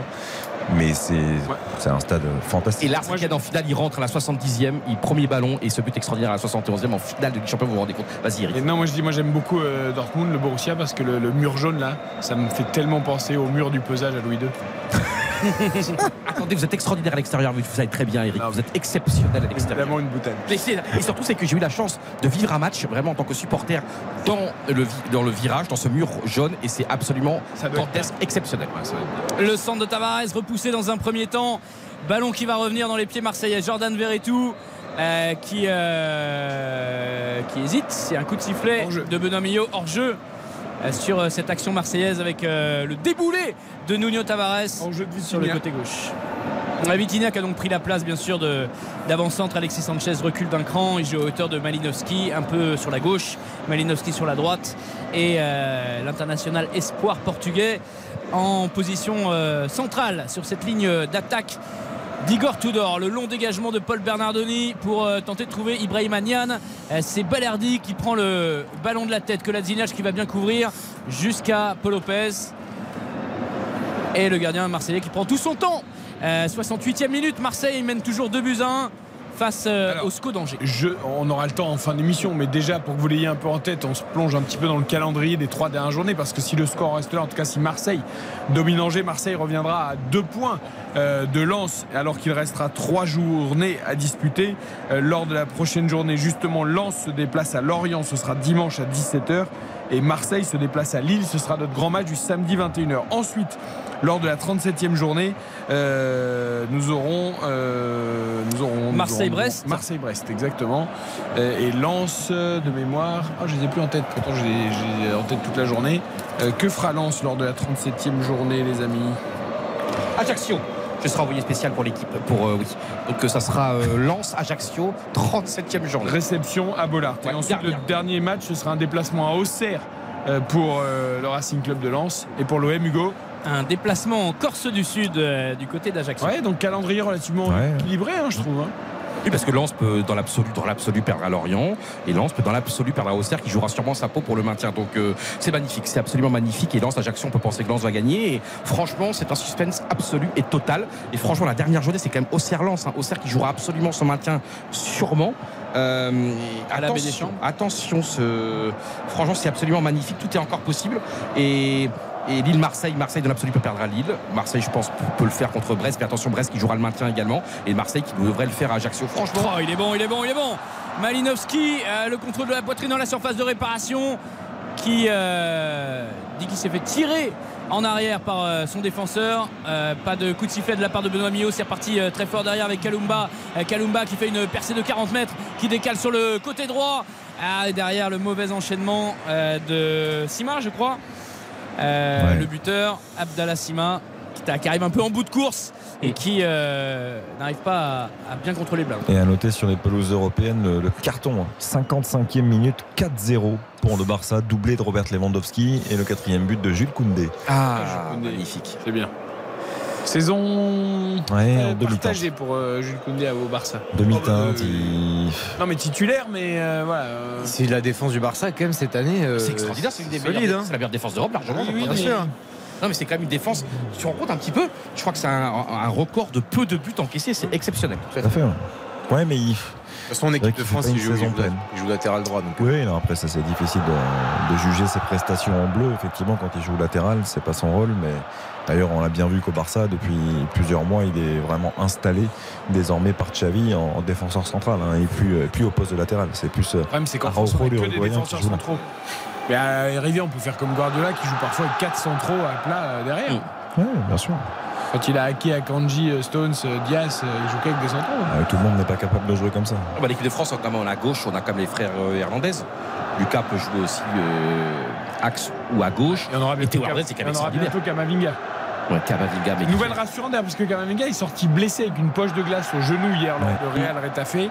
Mais les nouvelles sont plutôt rassurantes euh, en vue euh, du match contre City euh, mercredi, la demi-finale retour. Vous vous rendez compte de l'importance quand même de des coachs, tu compte Kamavinga extraordinaire à gauche aussi. Tiens, mais fallait y penser quand même hein, de la part de. Bah, c'est des, Deschamps évidemment. Ancelotti. Ah, c'est Deschamps pour le coup. Deschamps, c'est vraiment extraordinaire. Et là, Ancelotti qui le confirme à gauche aussi. Et avec un match extraordinaire récemment, franchement, Kamavinga, c'est c'est absolument époustouflant cette capacité d'adaptation et tout le monde ne peut pas le faire. Et puis c'est le travail aussi. Parce qu'il Il écoute. il faut parler de la capacité d'adaptation, tu as complètement raison, mais il faut parler du travail. Il a changé beaucoup de choses. On le voit physiquement, il travaille énormément, il a un coach personnel, euh, il travaille deux fois plus que les autres, que beaucoup. Et aujourd'hui, ça paye. Faut pas, de toute façon, faut pas se leurrer. hein. Si- quand tu fais beaucoup plus d'efforts que les autres, en général, tu es plus performant et il le montre. On gère déjà la fin de saison du côté de l'OM, j'ai l'impression, euh, Hugo. La sortie d'Alexis Sanchez remplacé par Issa Kaboré et euh, la sortie de Matteo Gendouzi par Chancel Mbemba. Changement défensif pour euh, Igor Tudor, école italienne qui veut euh, conserver ce score même s'il n'y a qu'un seul petit but d'avance Oh, et qu'il il avait va- dit que le goal average serait très important en, cette fin de saison. Lance à, à Hugo, 4 il- buts d'avance au goal average, 3 maintenant. 3 maintenant. Tu as raison, mais je pense pas que c'est vraiment un choix défensif. Je pense qu'il va faire remonter Rongier euh, naturellement et, et mettre Mbemba dans les trois défenseurs centraux. 2 buts à 1 Sanchez. pour l'OM face à Angers. Oui, t'as raison. Depuis 72 minutes au Vélodrome, courte pause. La suite d'RTL Foot jusqu'à 23h. RTL Foot. RTL Foot. 45 minutes encore en votre compagnie pour la fin de Marseille-Angers. Le débrief évidemment de toute cette 35e journée euh, de Ligue 1 à venir ensuite. L'OM qui mène 2-1. Corner qui n'a rien donné. Allez, les Marseillais, les bras levés dans la surface de réparation. Ça réclame une main qui était probablement involontaire euh, de la part mais du corps arbitral. Mais, mais, mais Benoît. Millot euh, ouais, va mettre la main à, à l'oreillette. Kolasinac qui vient Moi, j'en euh, peux plus de ces mains, Hugo. Je te le dis honnêtement. mettre la pression. Moi non plus. Moi non Quand j'ai vu encore le péno accordé à Lyon face à Clermont à la- à- dans les temps additionnels cet après-midi, comment peut-on siffler ce genre de pénalty pour une main comme ça Euh, J'espère vraiment que. Là, en- là encore, c'est un coup de billard dans la surface. Moi, ce C'est qui m'énerve, c'est c'est- ouais. c'est quand c'est les ça. attaquants euh, font une petite balle piquée pour aller toucher la main de, de l'adversaire qui a un mètre ou deux mètres devant eux. Donc, Ils n'ont pas le temps de retirer la main. Ils peuvent pas jouer tout le temps avec les mains en cours. Assistance c'est ce vidéo en cours. C'est ce qui se passe, Hugo, euh, clairement. Je veux dire, euh, Andrich, le ballon, il arrive tellement vite sur lui qu'il n'a pas le temps d'en- de C'est retirer une son tête d'un C'est coéquipier, il est de dos, il, a- il est en l'air. Qu'est-ce que tu veux qu'il. C'est incompréhensible pour moi. Alors on revoit l'action Oh, ralenti. Extérieur de, de Balerdi. Parce Eh qu'en bah, fait, Balerdi, il fait un extérieur vers le but et comme la main du joueur est légèrement écartée de sa tête et ça empêche donc le ballon d'aller vers le but. Sauf qu'en fait, ils sont au duel. Il va pas mettre ses mains Il ne peut dans rien le dos. faire d'autre. Il subit la situation. Ouais, là- complètement là-. Benoît Millot va voir les images hein, au, bord du, au bord du terrain, se faire C'est une idée euh, par c'est lui-même. C'est involontaire, mais Il y a c'est un millième de c'est vrai, seconde il doit pour, euh, Là, là, là, il peut plus les maîtriser, je trouve. Mais derrière, la frappe est cadrée, Ouais, peut-être. La, la frappe prend le chemin du cadre, effectivement. Et je, je- Ouais, mais Xav, là, celui-ci, à la limite, il me choque c'est un duel, ils sont collés l'un à l'autre. Et surtout, le Comment joueur vraiment danger ne peut Ah oui, pas faire autrement. C'est-à-dire que ça vient directement à lui. Il y a un, un millième de seconde. Et regarde là, t'as bien vu Attention, Millot qui Ça y est, il s'est fait son idée.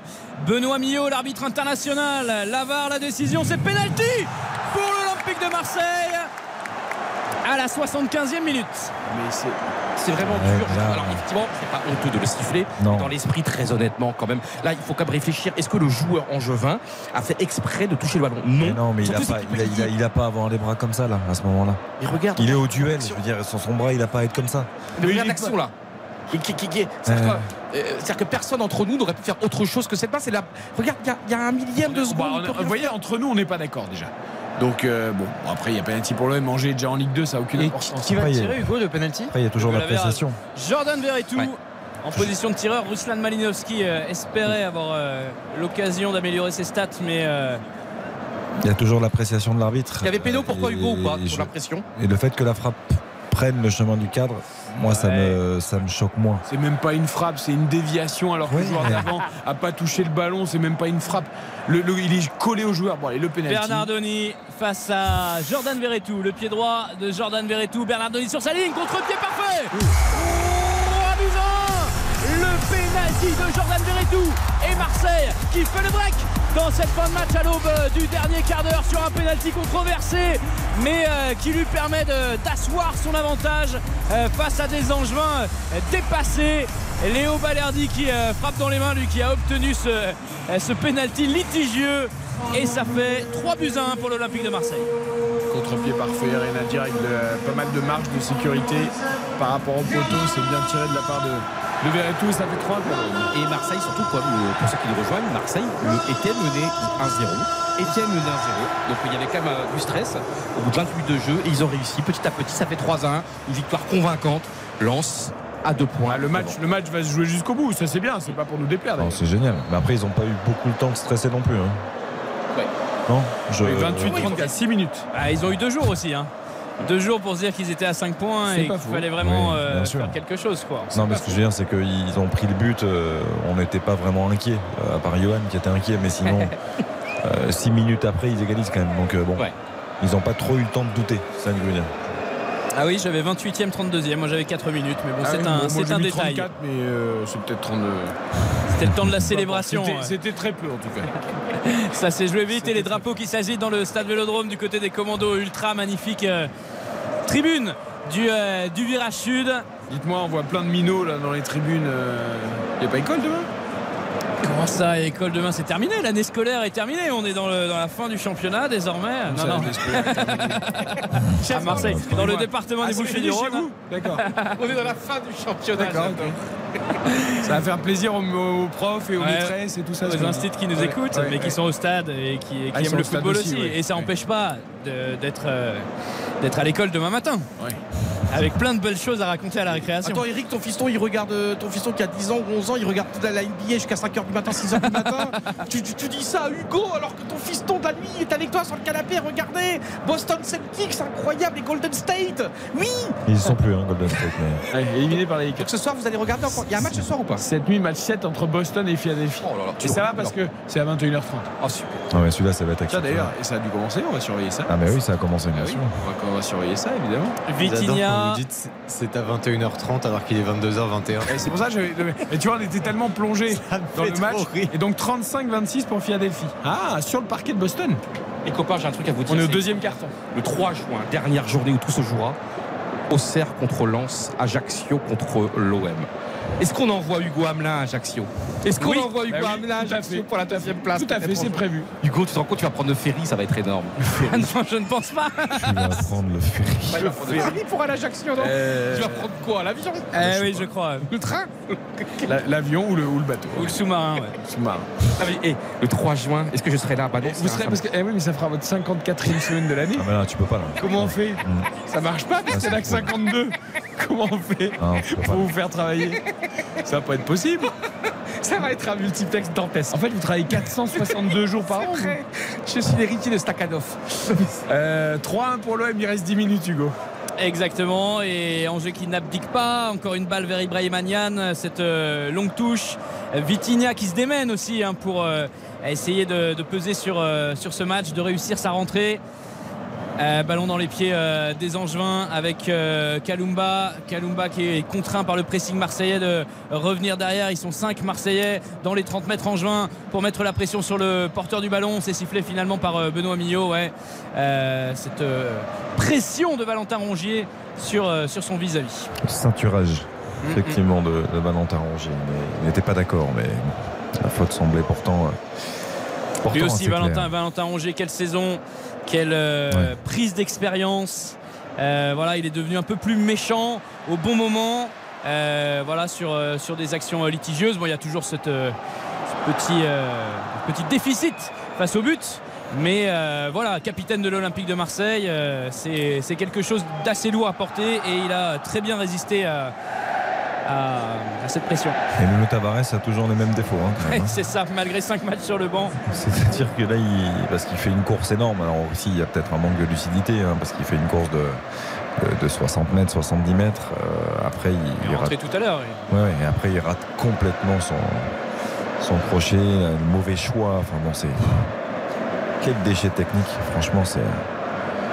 Que la Juve a marqué un deuxième. Voilà, la Juve, bah, Bremer vient de doubler la marque, Hugo. Soirée parfaite, l'OM qui gagne, la Juve qui gagne. Et ça, ça va faire du bien, Bremer, parce qu'il était absent, on rappelle, pour cause de blessure au match aller Juventus Stadium face au FC Séville. Il avait manqué. Bonucci avait joué, tu l'as évoqué tout à l'heure, Eric. Il avait joué d'ailleurs son 500e match avec la, la Juve. Sorti, blessé aux, aux addicteurs, Leonardo Bonucci. Et voilà, le retour de Bremer est important et il va l'être aussi cette semaine en, en Coupe d'Europe. Et on retrouvera Xavier Domergue jeudi soir sur W9, chaîne du groupe M6 pour la demi-finale retour de la Ligue Europa à Sanchez Pizjuan. Séville FC, Juventus Turin avec Sanchez Xavier Pirouane. Pirouane. Sanchez Pi- Pirouane, on dit Pirouane. Je crois. hein. Ah, Pirouette Non, Pirouane Pirouane. Ah là là, si on avait une séance de tir au but jeudi soir, ce serait incroyable, des réminiscences de 82. Ce stade est totalement mythique, ce stade il se passe sur un truc de dingue. Il est fantastique ce de stade. dingue. Ce stade est vraiment, vraiment fantastique.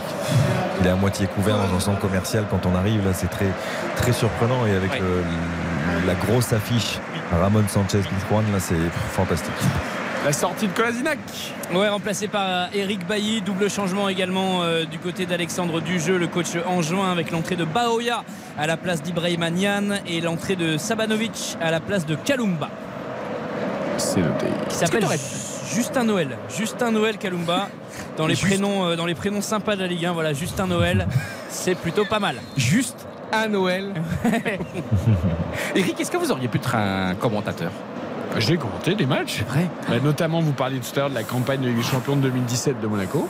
J'étais à l'Etihad Stadium à City. C'est pas vrai, donc t'as commenté le 5 à 3. Ah, le 5 à 3 qui était absolument exceptionnel. C'est Le match vrai. retour le 3-1 avec Donc il y avait une soirée la comme ici, tête il y de des gens ici en studio et toi sur place. Exactement. Et t'as hurlé, t'as été heureux, t'as pleuré. Bien t'as- sûr, des, des grands moments, on en a vécu tous au commentaire. La Juve aussi. Euh, t'es- t'as t'as un Oh la bonne interception de Vitinha au milieu du terrain, il part tout seul, il part tout seul, Vitinha, la frappe de Vitinha, Ah, ça passe juste à côté des buts de Paul Bernardoni, il a voulu se le faire euh, tout seul ce but, l'attaquant euh, portugais. Alors ju- juste pour finir à répondre à ta question, là il frappe juste à côté Vitinha, mais tu vois là typiquement il doit, il doit marquer. là. Il doit marquer. Bon après on verra l'année prochaine, mais Non, mais c'est le choix de, de la surface de pied. marquer. Il, fra- il frappe fort, il ouvre même pas les yeux. Mais là, tu peux ouvrir le pied, tu peux tout faire. Si tu as, si as un vrai neuf, habile techniquement, tu, soit tu ouvres, soit tu fermes le pied, mais tu dois cadrer. Ouais c'est pas si mal, mais. Non, mais c'est pas si mal. Mais pff, Ouais, Alexis, Alexis Sanchez, il le met. C'est ça que je veux dire. Alexis Sanchez le met Ouais, et sûr, Abd-. Abdallah Sima dans la même configuration, euh, l'ailier ouais. angevin, il a mis une frappe juste euh, parfaite, Ouais, parfaite. tout à fait. Pas faux. Juste pour vous dire, Johan, bon, il y a eu cette campagne extraordinaire, des souvenirs de dingue, mais un des matchs dont je me souviens le plus, C'est le Auxerre Zénith Saint-Pétersbourg en barrage Bien de sûr. Ligue des Champions. Avec Spalletti au Zénith. Exactement. Et ça, j'étais au commentaire avec Oh. Fred Joly, que je salue au passage. Et on, avait passé une soirée exceptionnelle. Ça se passe comment, Jack Jack Auxerre crée l'exploit là-bas, je crois, non? Euh, deux- 2-0, il gagne à, à, à la Baie des Champs. Ouais. Ouais, c'était une- un truc. Et puis le- la Baie des Champs, j'imagine, dans un état exceptionnel. quoi. C'était fabuleux. Et c'était à l'époque, c'était un exploit insensé. Ah hein. bah, un gros, gros Et après, exploit. tu sais, la Spalletti, champion avec le Napoli cette année d'ailleurs. Et tu compte, et la qui était tombée dans une poule homérique, Ajax, Milan AC, Real Madrid, tu sais Ouais. Et je me rappelle, j'étais au match à San Le. Real, le Real qui débarque à la baie des Champs. Oui, Ah oui on imaginait d'ailleurs. En plus, euh, à la. Baie des Champs, ils avaient mis les, les tentes de la zone mixte, là où vous faites les interviews, Hugo, après les matchs. Ils les avaient mis à l'extérieur du stade. Il y avait des espèces de barnums euh, que tu mets, tu sais. euh, De mariage. Et en fait, on imaginait Ronaldo et compagnie débarquer à faire les interviews sous les barnums de mariage dehors. C'était assez, euh, assez marrant. Et ne jamais oublier hein, que le premier match européen de Paolo Maldini, c'était contre la JOCR en 85. Tu rends compte un petit peu C'est. Oh là là, j'adore l'histoire du football. Allez, Auxerre menacé de relégation cette année. C'est un truc de Euh, J'ai- Ligue 1. J'ai re-regardé la, la finale de la Ligue des Champions, dont on parle euh, chaque semaine à peu près. Liverpool-Milan. Oh, Mais euh, j'ai revu le but de Maldini euh, d'ailleurs ce matin. il avait peut-être le ballon d'or cette année-là si euh, Milan gagne. hein. Bien sûr. T'imagines, il y a 1-0 et après ce qui est fou dans ce match. moi, moi, le but de Crespo, le piqué de Crespo, Oh. pour moi, c'est l'un des plus beaux gestes d'attaquant. Ce, ce piqué sur Oui. le sur l'ouverture qui est plein axe, c'est- c'est Kaka hein, qui fait l'ouverture, je crois. Ouais. Kaka fait une ouverture en profondeur, mais alors somptueuse. Et là, Crespo, oui, met le pied en opposition, il le pique. C'est un geste. Et je pense très honnêtement que c'est même le- peut-être le plus grand match de l'histoire du Milan parce qu'en dépit de ces, en dehors de ces 7 minutes de blackout, Milan, n'oublions pas, est extraordinaire avant et après aussi. hein. Après, hein, c'est-à-dire que Barce- euh, le Milan a des occasions extraordinaires ce jour-là de conclure l'affaire. Et Tchetchenko qui était le héros de 2003 puisque c'est lui qui marque le tir au but à Old Trafford contre la Juve, le dernier tir au but. Donc en 2003, il gagne la Champions League. En 2005, il la perd. Tchetchenko, il, il a une occasion énorme, deux trois occasions énormes. Il rate son tir au but, me semble-t-il. Ouais. Et après, et tu te rends compte, et ce grand Milan en 2007 avec quasiment la même équipe, quasiment.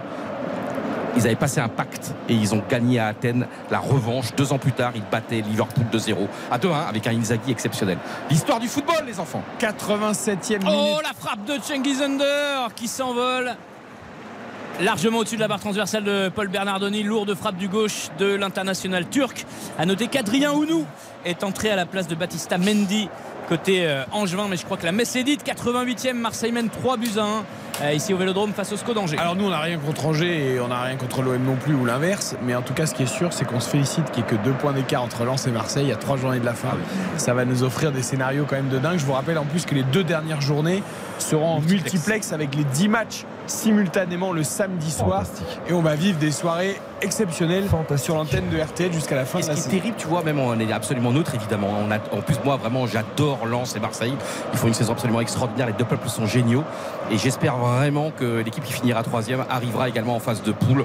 Et peut-être même, je préférais même qu'elle passe à travers les, le troisième tour préliminaire et barrage. Ce sera encore plus beau. Et je pense qu'on aura aussi un super débat sur le coach de l'année Oui. euh, en même temps que le 11 type de notre Ligue 1 et, Aise ou Tudor Parce que Aise il y, a- il y a- il y a des arguments des deux côtés, ça nous fera des débats enflammés d'ici la fin de la saison. Allez, Vitinha qui essaye de se montrer, Hugo. Ouais, le Euh, grand rush de Vitinha, encore une fois, il est euh, contré dans la surface de réparation. Ça fait un corner pour l'Olympique de Marseille. Le petit 1-2 entre Cengiz et Valentin Rongier. Centre plongeant de Cengiz Under derrière. Il y a une opportunité pour le Bernardoni, sorti de ses cages. Verretou qui tente la reprise, pivot, euh, demi-volée dans un angle un petit peu fermé, mais il y avait quand même moyen de faire mieux Elle est pas que bonne, la cette première patate qui La s'envole. première sortie de Bernardoni, elle est pas bonne. Le centre d'Under est, est difficile à lire, mais il fait, il fait pas ce qu'il faut. Ouais, il, alors, il y va, il y va pas et il rate son dégagement au point ou de la main en tout il, cas. il a prendre la pomme alors qu'il Ouais, doit mettre euh, du, du point étonnant. pour l'écarter le plus loin possible. Il, euh, laisse ce ballon quasiment dans ses 5,50 juste à la sortie. Et euh, après, Verretou. Verretou doit faire beaucoup mieux. Il a quand même le temps de faire contrôle Mm. poitrine et de, de- de le fusiller. Il est à, il est à 6 mètres des buts. étonnant. C'est vraiment, on a assisté à un match très étonnant. Mais en tout cas, Marseille qui a, qui a fait l'essentiel. Chancel Mbemba pour Eric Bailly euh, qui vont repasser derrière par Paul Lopez pour faire monter le bloc angevin dans ces dernières secondes euh, de la partie. Euh, Paul Lopez qui euh, allonge pour aller toucher Malinowski. Malinowski ou Issa Caboret sur ce côté droit. Ce sera une touche pour les Marseillais à hauteur de la ligne médiane. Oui.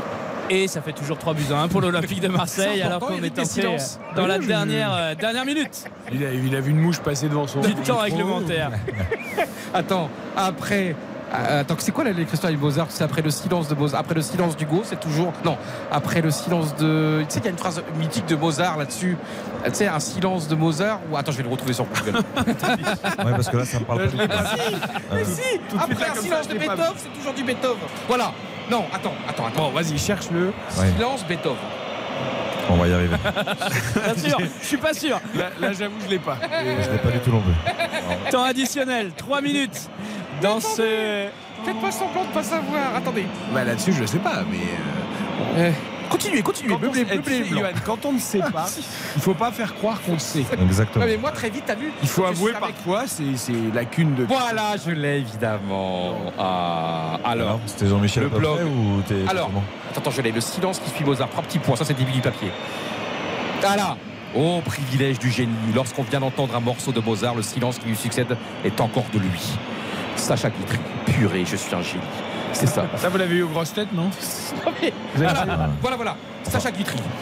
Dans toute réflexion faite en 1947, oh privilège du génie, lorsqu'on vient d'entendre un morceau de Mozart, le silence qui lui succède est encore de lui.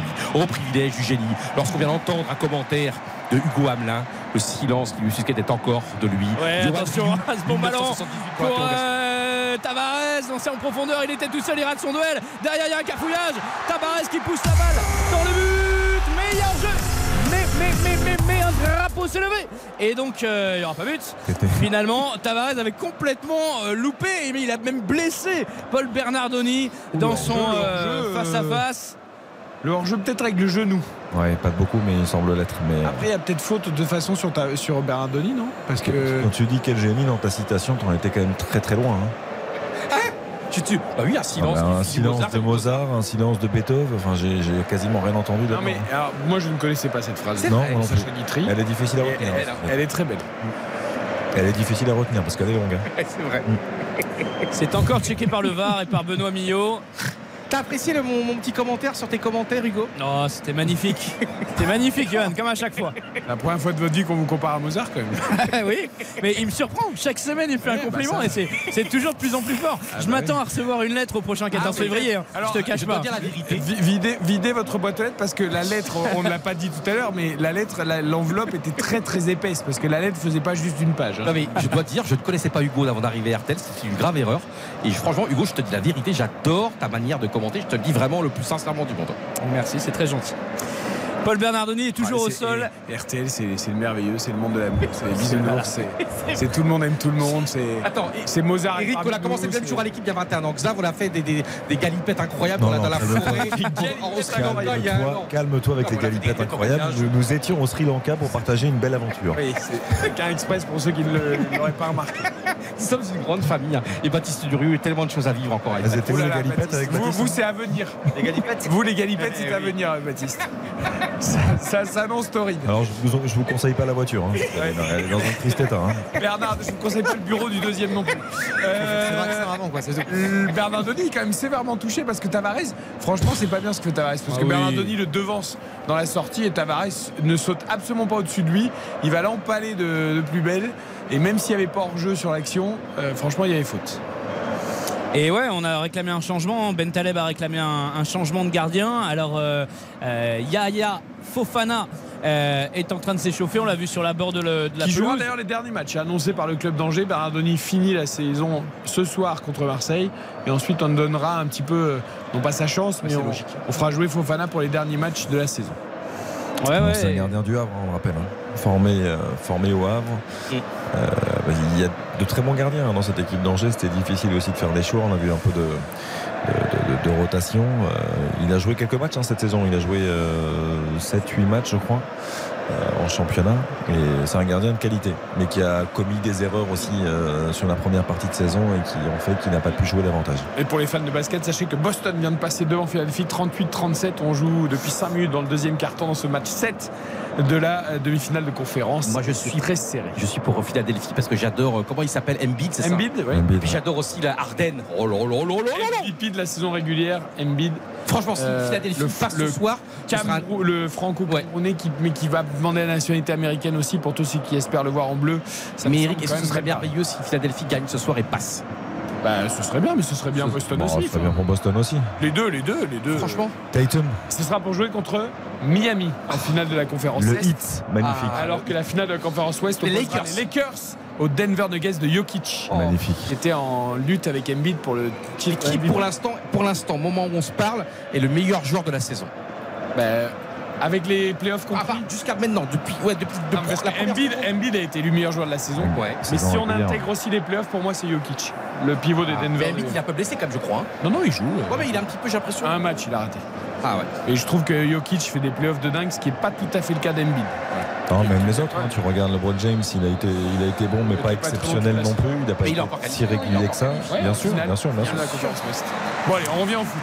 Coup de sifflet final, voilà, euh, ici au stade Vélodrome, victoire de l'Olympique de Marseille, 3 buts à 1 face à la lanterne rouge euh, du SCO d'Angers. Et c'est pourtant euh, les joueurs du Maine-et-Loire qui avaient ouvert le score avec Abdallah Sima euh, d'une frappe sous la barre transversale de Paul Lopez après une course incroyable sur le, côté droit. Mais Sanchez a égalisé quelques minutes plus tard. Passe de Klaus. Payet a donné l'avantage à l'Olympique de Marseille. Peut-être peut-être pour son dernier but ici à, domicile sur un centre encore du Chilien. Et puis c'est Jordan Verretou qui clôt la marque sur un penalty discutable très discutable à la 76e Marseille a fait le taf Marseille a fait le job Marseille revient à deux points du RC Lens Est-ce que ce serait pas une belle soirée de printemps, Hugo, euh, sur la Canebière?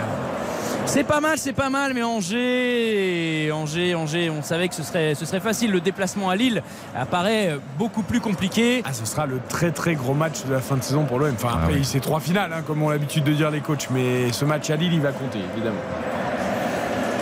Et c'est une soirée très sympa quand même. Oui, une belle soirée. Alors, nous allons noter évidemment cette partie entre Marseille et Angers, le magnifique, le catastrophique, les encouragements du soir, et nous nous projetterons sur cette fin de saison palpitante pour la Ligue. attention à Brest aussi. hein. Le Marseille, parce Brest joue. que parce qu'il y, a- y le a- il y a- maintien. il y a Lille-Marseille. euh, Brest joue très très bien en ce moment. Et même, le, sont- et, et même le traquenard à Ajaccio en dernière journée, Ouais, euh, bon, après tu sais ça- jamais comment ça se passe encore. ce soir. Ouais, mais pour le coup, euh, là, je j'ai pas trop de doutes. Mais, mais Brest est une équipe très embêtante à, à jouer. Est-ce que vous pensez qu'il va y avoir vraiment, comment dire, un tout le public, un cortège de supporters euh, marseillais au stade Ajaccio Est-ce que vous pensez que le stade sera quasiment rempli que de supporters marseillais? C'est possible ça, non? Ils peuvent faire main basse sur la, sur la billetterie, non? Ils peuvent euh, être- jouer un petit peu au filou. Ça va être important aussi le- le- l'engouement populaire pour ce match.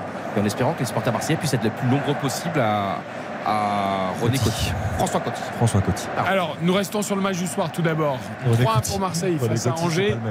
Euh, notons cette partie. RTL Foot. La note. Tu étais assis, Hugo, à la mi-temps. On monte à 7. Euh, c'est pas que la deuxième mi-temps était beaucoup plus formidable que la première, mais on a vu le but de Dimitri Payet et un match plein d'ailleurs du numéro 10 euh, marseillais qui est sorti euh, peu après l'heure de jeu. Euh, voilà, 7 sur 10 pour euh, cette victoire nette et sans bavure.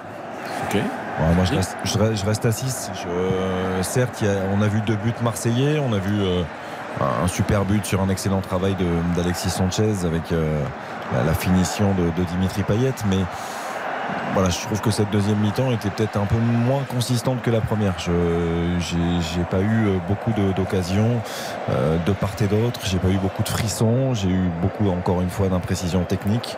Donc, euh, je, je reste à 6. 6 pour Xavier Domergue. Johan, tu étais à 8. Ouais, je reste sur euh, ce 8, un très bon 8. Parce que pour moi, ce match, ça a été un petit peu le royaume de l'imaginaire, de la fantasmagorie, Payet, Sanchez. Et finalement, ce match, on y met un petit peu tout ce qu'on a envie d'y mettre. Euh, vous comprenez ce que je veux dire ou pas? C'est-à-dire que moi, ce match colle parfaitement à ce que j'aime dans le foot, à ma philosophie de vie, à ma philosophie par rapport à ce merveilleux sport, par rapport à l'Olympique de Marseille. Et franchement, ouais, c'est une sorte de peinture abstraite.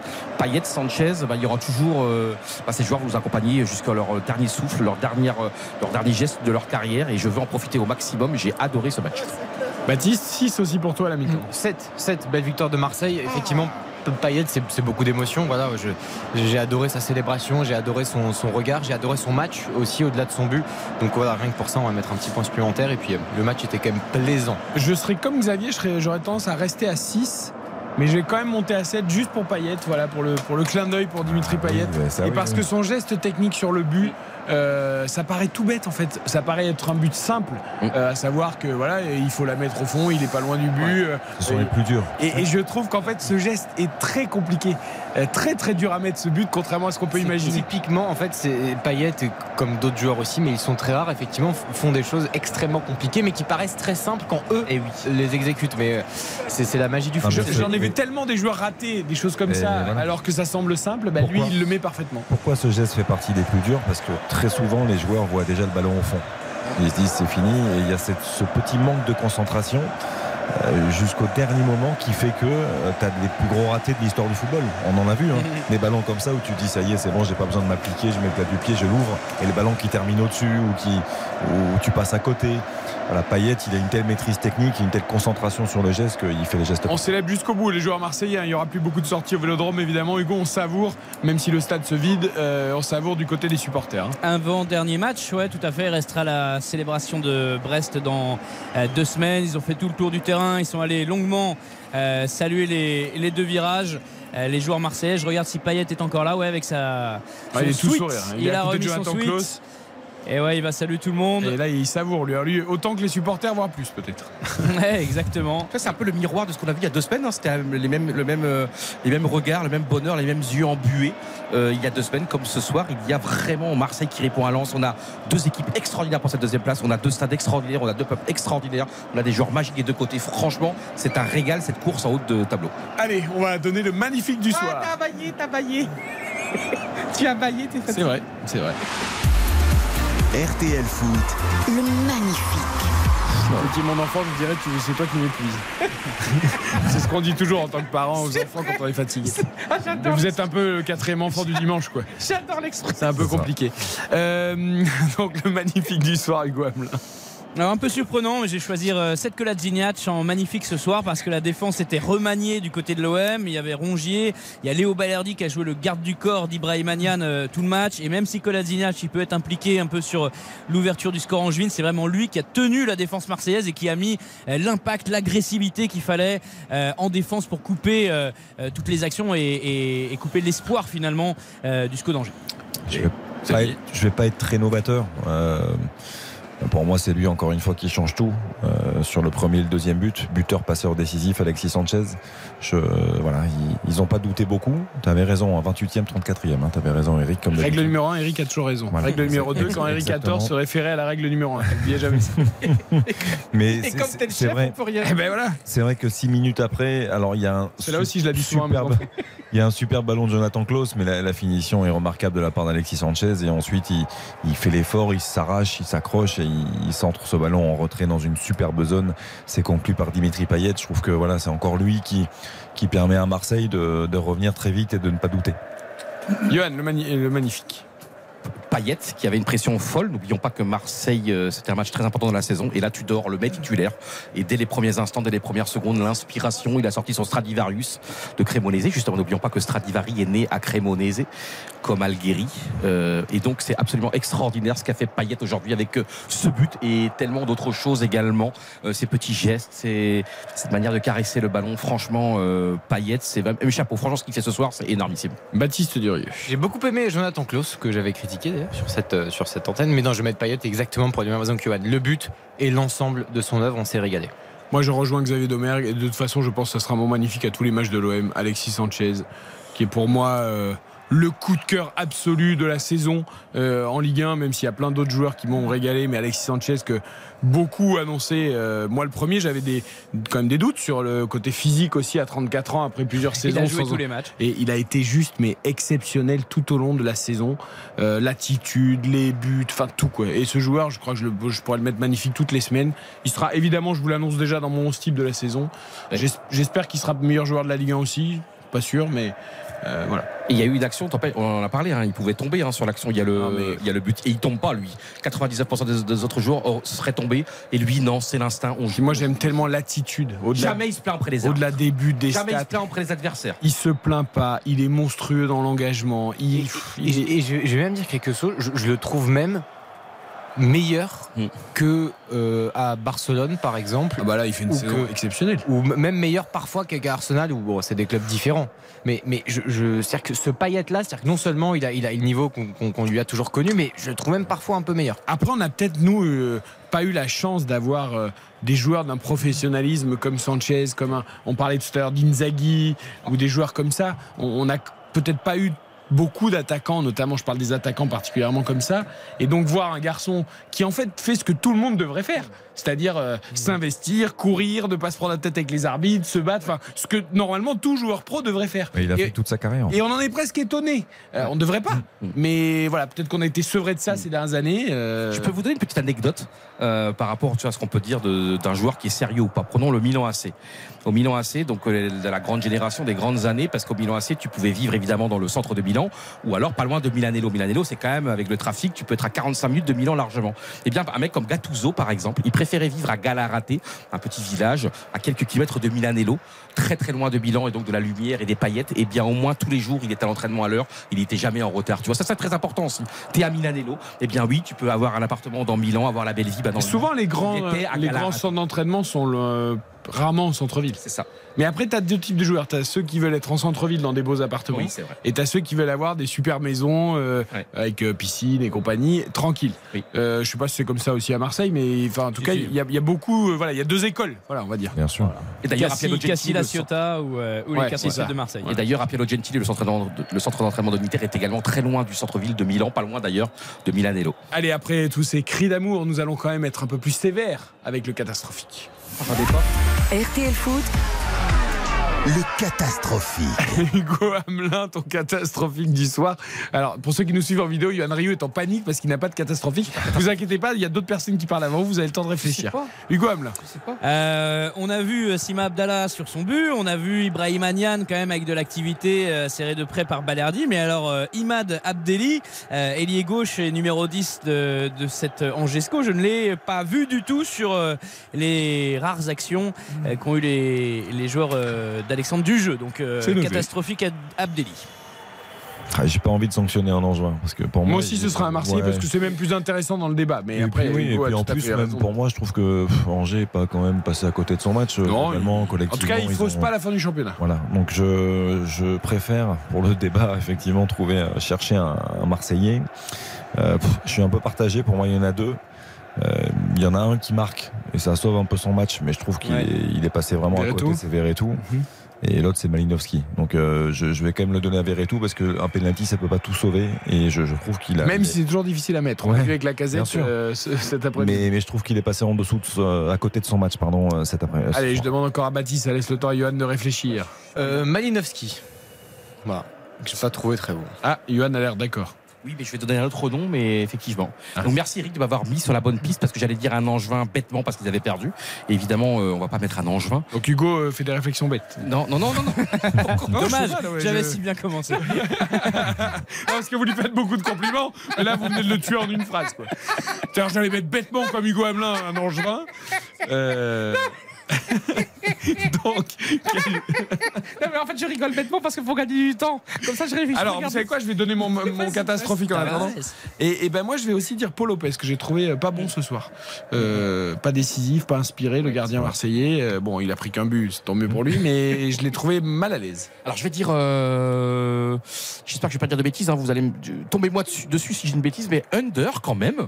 Oh, il aurait pu faire plus. Alors c'est vrai que c'est pas un Ouais, rôle. ok, ok, stop. Vous avez mal réfléchi. Je tombe dessus, je vous arrête. C'est vrai. Non, il a pas fait le meilleur match de sa vie, mais enfin de là à dire que c'est le catastrophique Non, mais du match. d'accord, encore une fois qu'on part du principe que c'est pas un, cat- un vrai catastrophique aujourd'hui, parce que les Marseillais sont pas, franchement, font un bon match, mais il faut comme il faut. Ah mais là, dans, dans ces cas-là, Malinowski ou Verretou sont quand même bien en dessous d'under, non? Oui, mais j'aime bien de, pour pas qu'on se répète constamment. Pour, entre D'accord. 20h50 et Ok. 23h, c'est pour juste. ne vous enfoncez pas. Tu préfères être incohérent. euh, Allez, on va, mais revenir à quelque chose de plus positif parce qu'après on doit libérer Hugo Hamelin, les encouragements. RTL Foot, les encouragements. Et après, on libère Hugo qui va aller rencontrer les joueurs et Igor Tudor en conférence de presse. Vous aimez Alexis Sanchez Moi, mon totem, c'est Chancel Mbemba. Et j'aimerais tellement le voir revenir à, à, son niveau du début de saison, des deux tiers de la saison même, que j'encourage Chancel qui est entré en fin de match. Merci beaucoup, Hugo, en tout cas, pour tes commentaires, pour ta bonne humeur, pour cette soirée superbe qu'on a passée avec toi.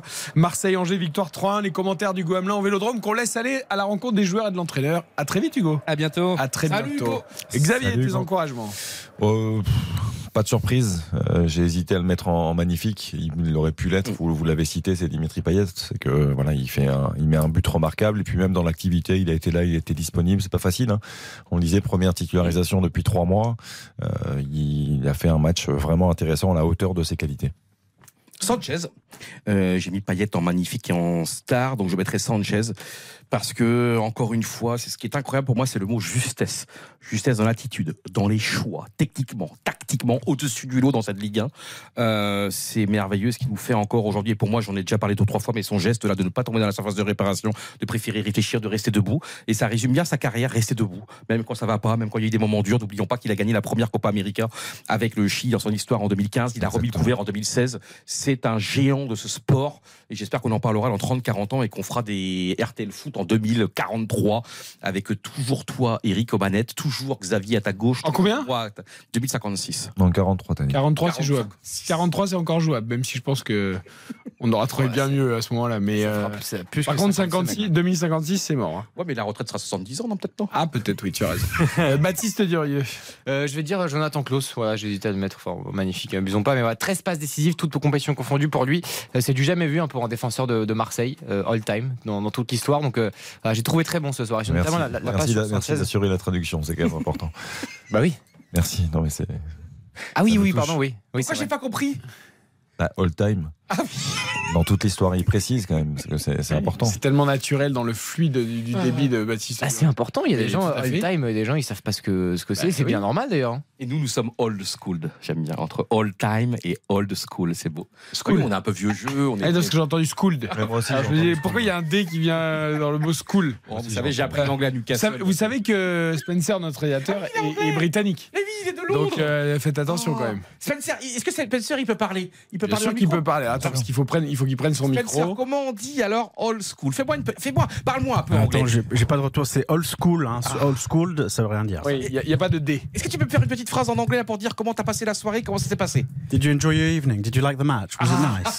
I love tu you. aimais le match, tu aimais le match, tu passes une bonne soirée. Continue un petit peu. Raconte-moi. Non mais là, juste- c'est pas Nelson Manfort non plus. on va juste, pas- Payet a été extraordinaire. Payet a été génial. Vas-y, Spencer. Payet was amazing. He really played well. Amazing Payet. C'est beau. hein. Amazing, fantastic, Hein. T'as regardé l'Eurovision toi hier J'ai regardé l'Eurovision. Alors Comment ça, t'as pas regardé le tout nu programme dans du mon groupe lit, M J'ai adoré l'Eurovision. Mais pourquoi tu es obligé de préciser que t'étais tout nu dans ton lit?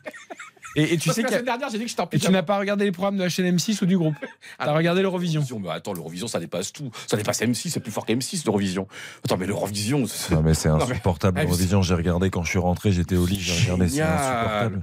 Bah attends, c'est- un truc, tu vois. La France a terminé 16ème Ouais, nul avec Lazare. Nulissime. Non, mais c'est la. Suède, c'est la Suède qui a gagné. rassemble. Les points attribués, c'est long, mais qu'est-ce que c'est long mais Xav, tu parfois un match de Il y a foot. et- 37 pays qui doivent donner Et l'étape du 12 Tour de France, alors, quand ça part, quand à partir c'est du un- Bon. qu'il n'y a pas, il y a pas une attaque avant le dernier Alors, col. vous voyez, là, je me mets, un- je m'auto-donne un carton jaune Tout à fait. pour avoir lancé un débat sur l'Eurovision qui n'avait absolument pas lieu d'être oui, puis 22h54. excusez-moi, je crois que tout à l'heure j'ai parlé du luthier Al- Alghiri, mais en fait j'avais fourché. C'était évidemment, évidemment Guarnieri avec Stradivarius, Cremonese, Incredibile, Cremone, fantastique. Incredibile. Incredibile. Incredibile. Incredibile. Incredibile. Non, vous avez la- En fait, vous n'avez pas. C'est pas que vous n'avez pas l'accent italien. C'est que vous avez la RMO chez De Napoli.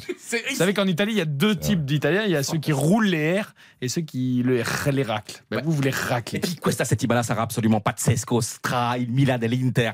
Partita ritorno incredibile. Voilà, Ah, cette semaine sera complètement folle avec la match retour entre les. Je fais de la traduction parce que pour les gens qui ne parlent pas italien. Sarà incredibile compliqué. e puis l'Inter va aprire eh, il Milan va aprire il risultato sarà 1-0 per il Milan poi poi poi poi molto stressato Poi, poi, poi, après, après, après. Très bien. Euh, vous voulez que je vous donne mes encouragements ou ça vous intéresse on pas passe à autre chose là on peut pas passe parler à autre chose. Bah non, mais moi ça m'intéresse. Bon, les encouragements d'Eric. Et voilà. ah oui j'avais Vous savez on t'avait oublié Eh oui, non mais alors moi comme je suis fidèle en foot comme un amour, eh bien il n'y a que Alexis Sanchez dans mon cœur à l'OM. Donc je l'encourage, Ah. Alexis Sanchez, Ouais. à rester Ah. à Marseille la semaine prochaine. Voilà. Et à Dimitri Payet, je l'encourage aussi, tu vois, parce que je suis chef, je, je donne deux encouragements à continuer à jouer au foot, euh, à Marseille si possible, même si je joue peu, ou ailleurs. Est-ce que vous avez aimé cette semaine? Est-ce que vous êtes prêt pour les demi-finales de la Ligue des Champions? Ah non, mais là, on va avoir des dingueries, c'est sûr et certain. Ça, il y a eu, il y a eu 2-0 pour euh, l'Inter à. Le Milan est en déliquescence totale. Oui, mais je pense qu'il va se passer un truc absolument extraordinaire au retour. Je ne sais pas si le Milan passera. C'est vrai qu'il y a eu une scène qui a été très, très, très commentée. Le seul espoir, c'est Léao. Hein. Oui, Léao, mais regardez hier, il y a une scène très intéressante, je trouve, parce qu'on Avec voit en les France supporters. aussi, les supporters, voilà, milanais, qui ont dû, l'image est folle, ont dû vraiment, ils sont alignés tous. Il y a même le coach Pioli devant des supporters euh, rossoneri. Ça n'a pas été du tout apprécié par la presse italienne. Et là, j'avoue que je suis assez d'accord, quand même, parce que là, on parle d'une équipe quand même qui est en demi-finale de la Ligue Champion, qui est absolument extraordinaire. Oui, un peu plus en difficulté en championnat, mais hier, il y a eu une scène. Essayez de retrouver l'image. Ah, mais Et il on faut- voit, il y a un mur, c'est vraiment un truc quasiment, tu vois, CRS contre manifestants. Mais c'est exactement ça. Et surtout, on voit les joueurs de Milan, Giroud et Hernandez, qui sont alignés, qui écoutent comme des élèves euh, lors d'une masterclass ou une conférence d'un professeur. Regardez cette image qui est folle. Je sais pas si les ultras connaissent mieux le football que les, les joueurs en tant que tels, mais c'était assez lunaire comme ça. Non, et puis, et souvenons-nous quand même d'où d'où vient Milan. Bien sûr. D'où vient l'AC Milan. Euh, C'est une trace, ça a été une traversée du désert. C'est-à-dire que là, ils sont allés chercher un titre de champion d'Italie. Ils sont en Ligue des Champions. Ils retrouvent la Champions League. Ils sont en demi-finale de Champions League. C'est quand même incroyable. Puis de bon, il y a droit ces de scènes perdre 0 avec les à l'aller contre l'Inter, c'est pas non plus honteux. Mais Et puis euh, sans Léao, ça change beaucoup de choses. oui. Et Benacer sera là ou pas? Parce qu'il est sorti sur blessure, il me semble. sûr, hein, Euh, il me semble hier, c'est pas sûr. Léao, il y a bon espoir qu'il soit là.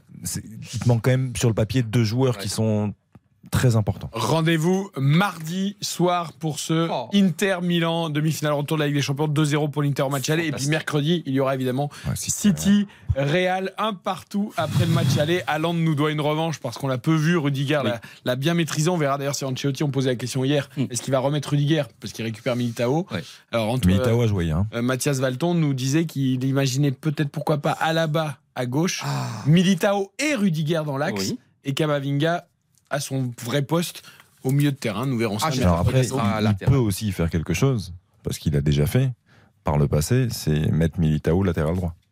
Alors après, à la place de Carvajal qui est en oui, difficulté. Après, offensivement, tu te prives euh, aussi Des contres de Carvajal. de, de qualité, des qualités offensives de Carvajal, mais Militao est capable aussi de le faire et il a déjà fait. Rendez-vous donc euh, mardi et mercredi pour ces matchs de Ligue des Champions. Au classement de la Ligue 1 après la 35e journée, le PSG leader avec 81 points devant Lens 75, Marseille 72 pour la lutte pour la place pour la Ligue des Champions.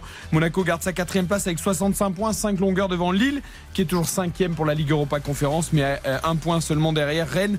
Et Lyon est à 4 points après sa défaite à Clermont. On se retrouve vendredi prochain. Eric, nous, on a pour un peu de temps encore, il est que 22 Non, parce qu'il y a la pub à 58-30. Pourquoi Qu'est-ce que vous voulez dire Très rapidement. On a jusqu'à 23h. Très rapidement. Ben, on va- Il est 22h58 et 13 Vous savez secondes quoi sur Vous ferez le top horaire de 23h. C'est pas vrai. Je vous l'offre ce soir. Je vous explique pendant la pub. Euh, on se retrouve vendredi prochain pour RTL Foot, même heure, même endroit, 20h, 23h avec toute l'équipe. Ce sera Lyon, Monaco. Très bonne fin de soirée. Merci à Spencer, à toute l'équipe à réalisation et à la semaine prochaine. Bonne soirée à tous. RTL Foot.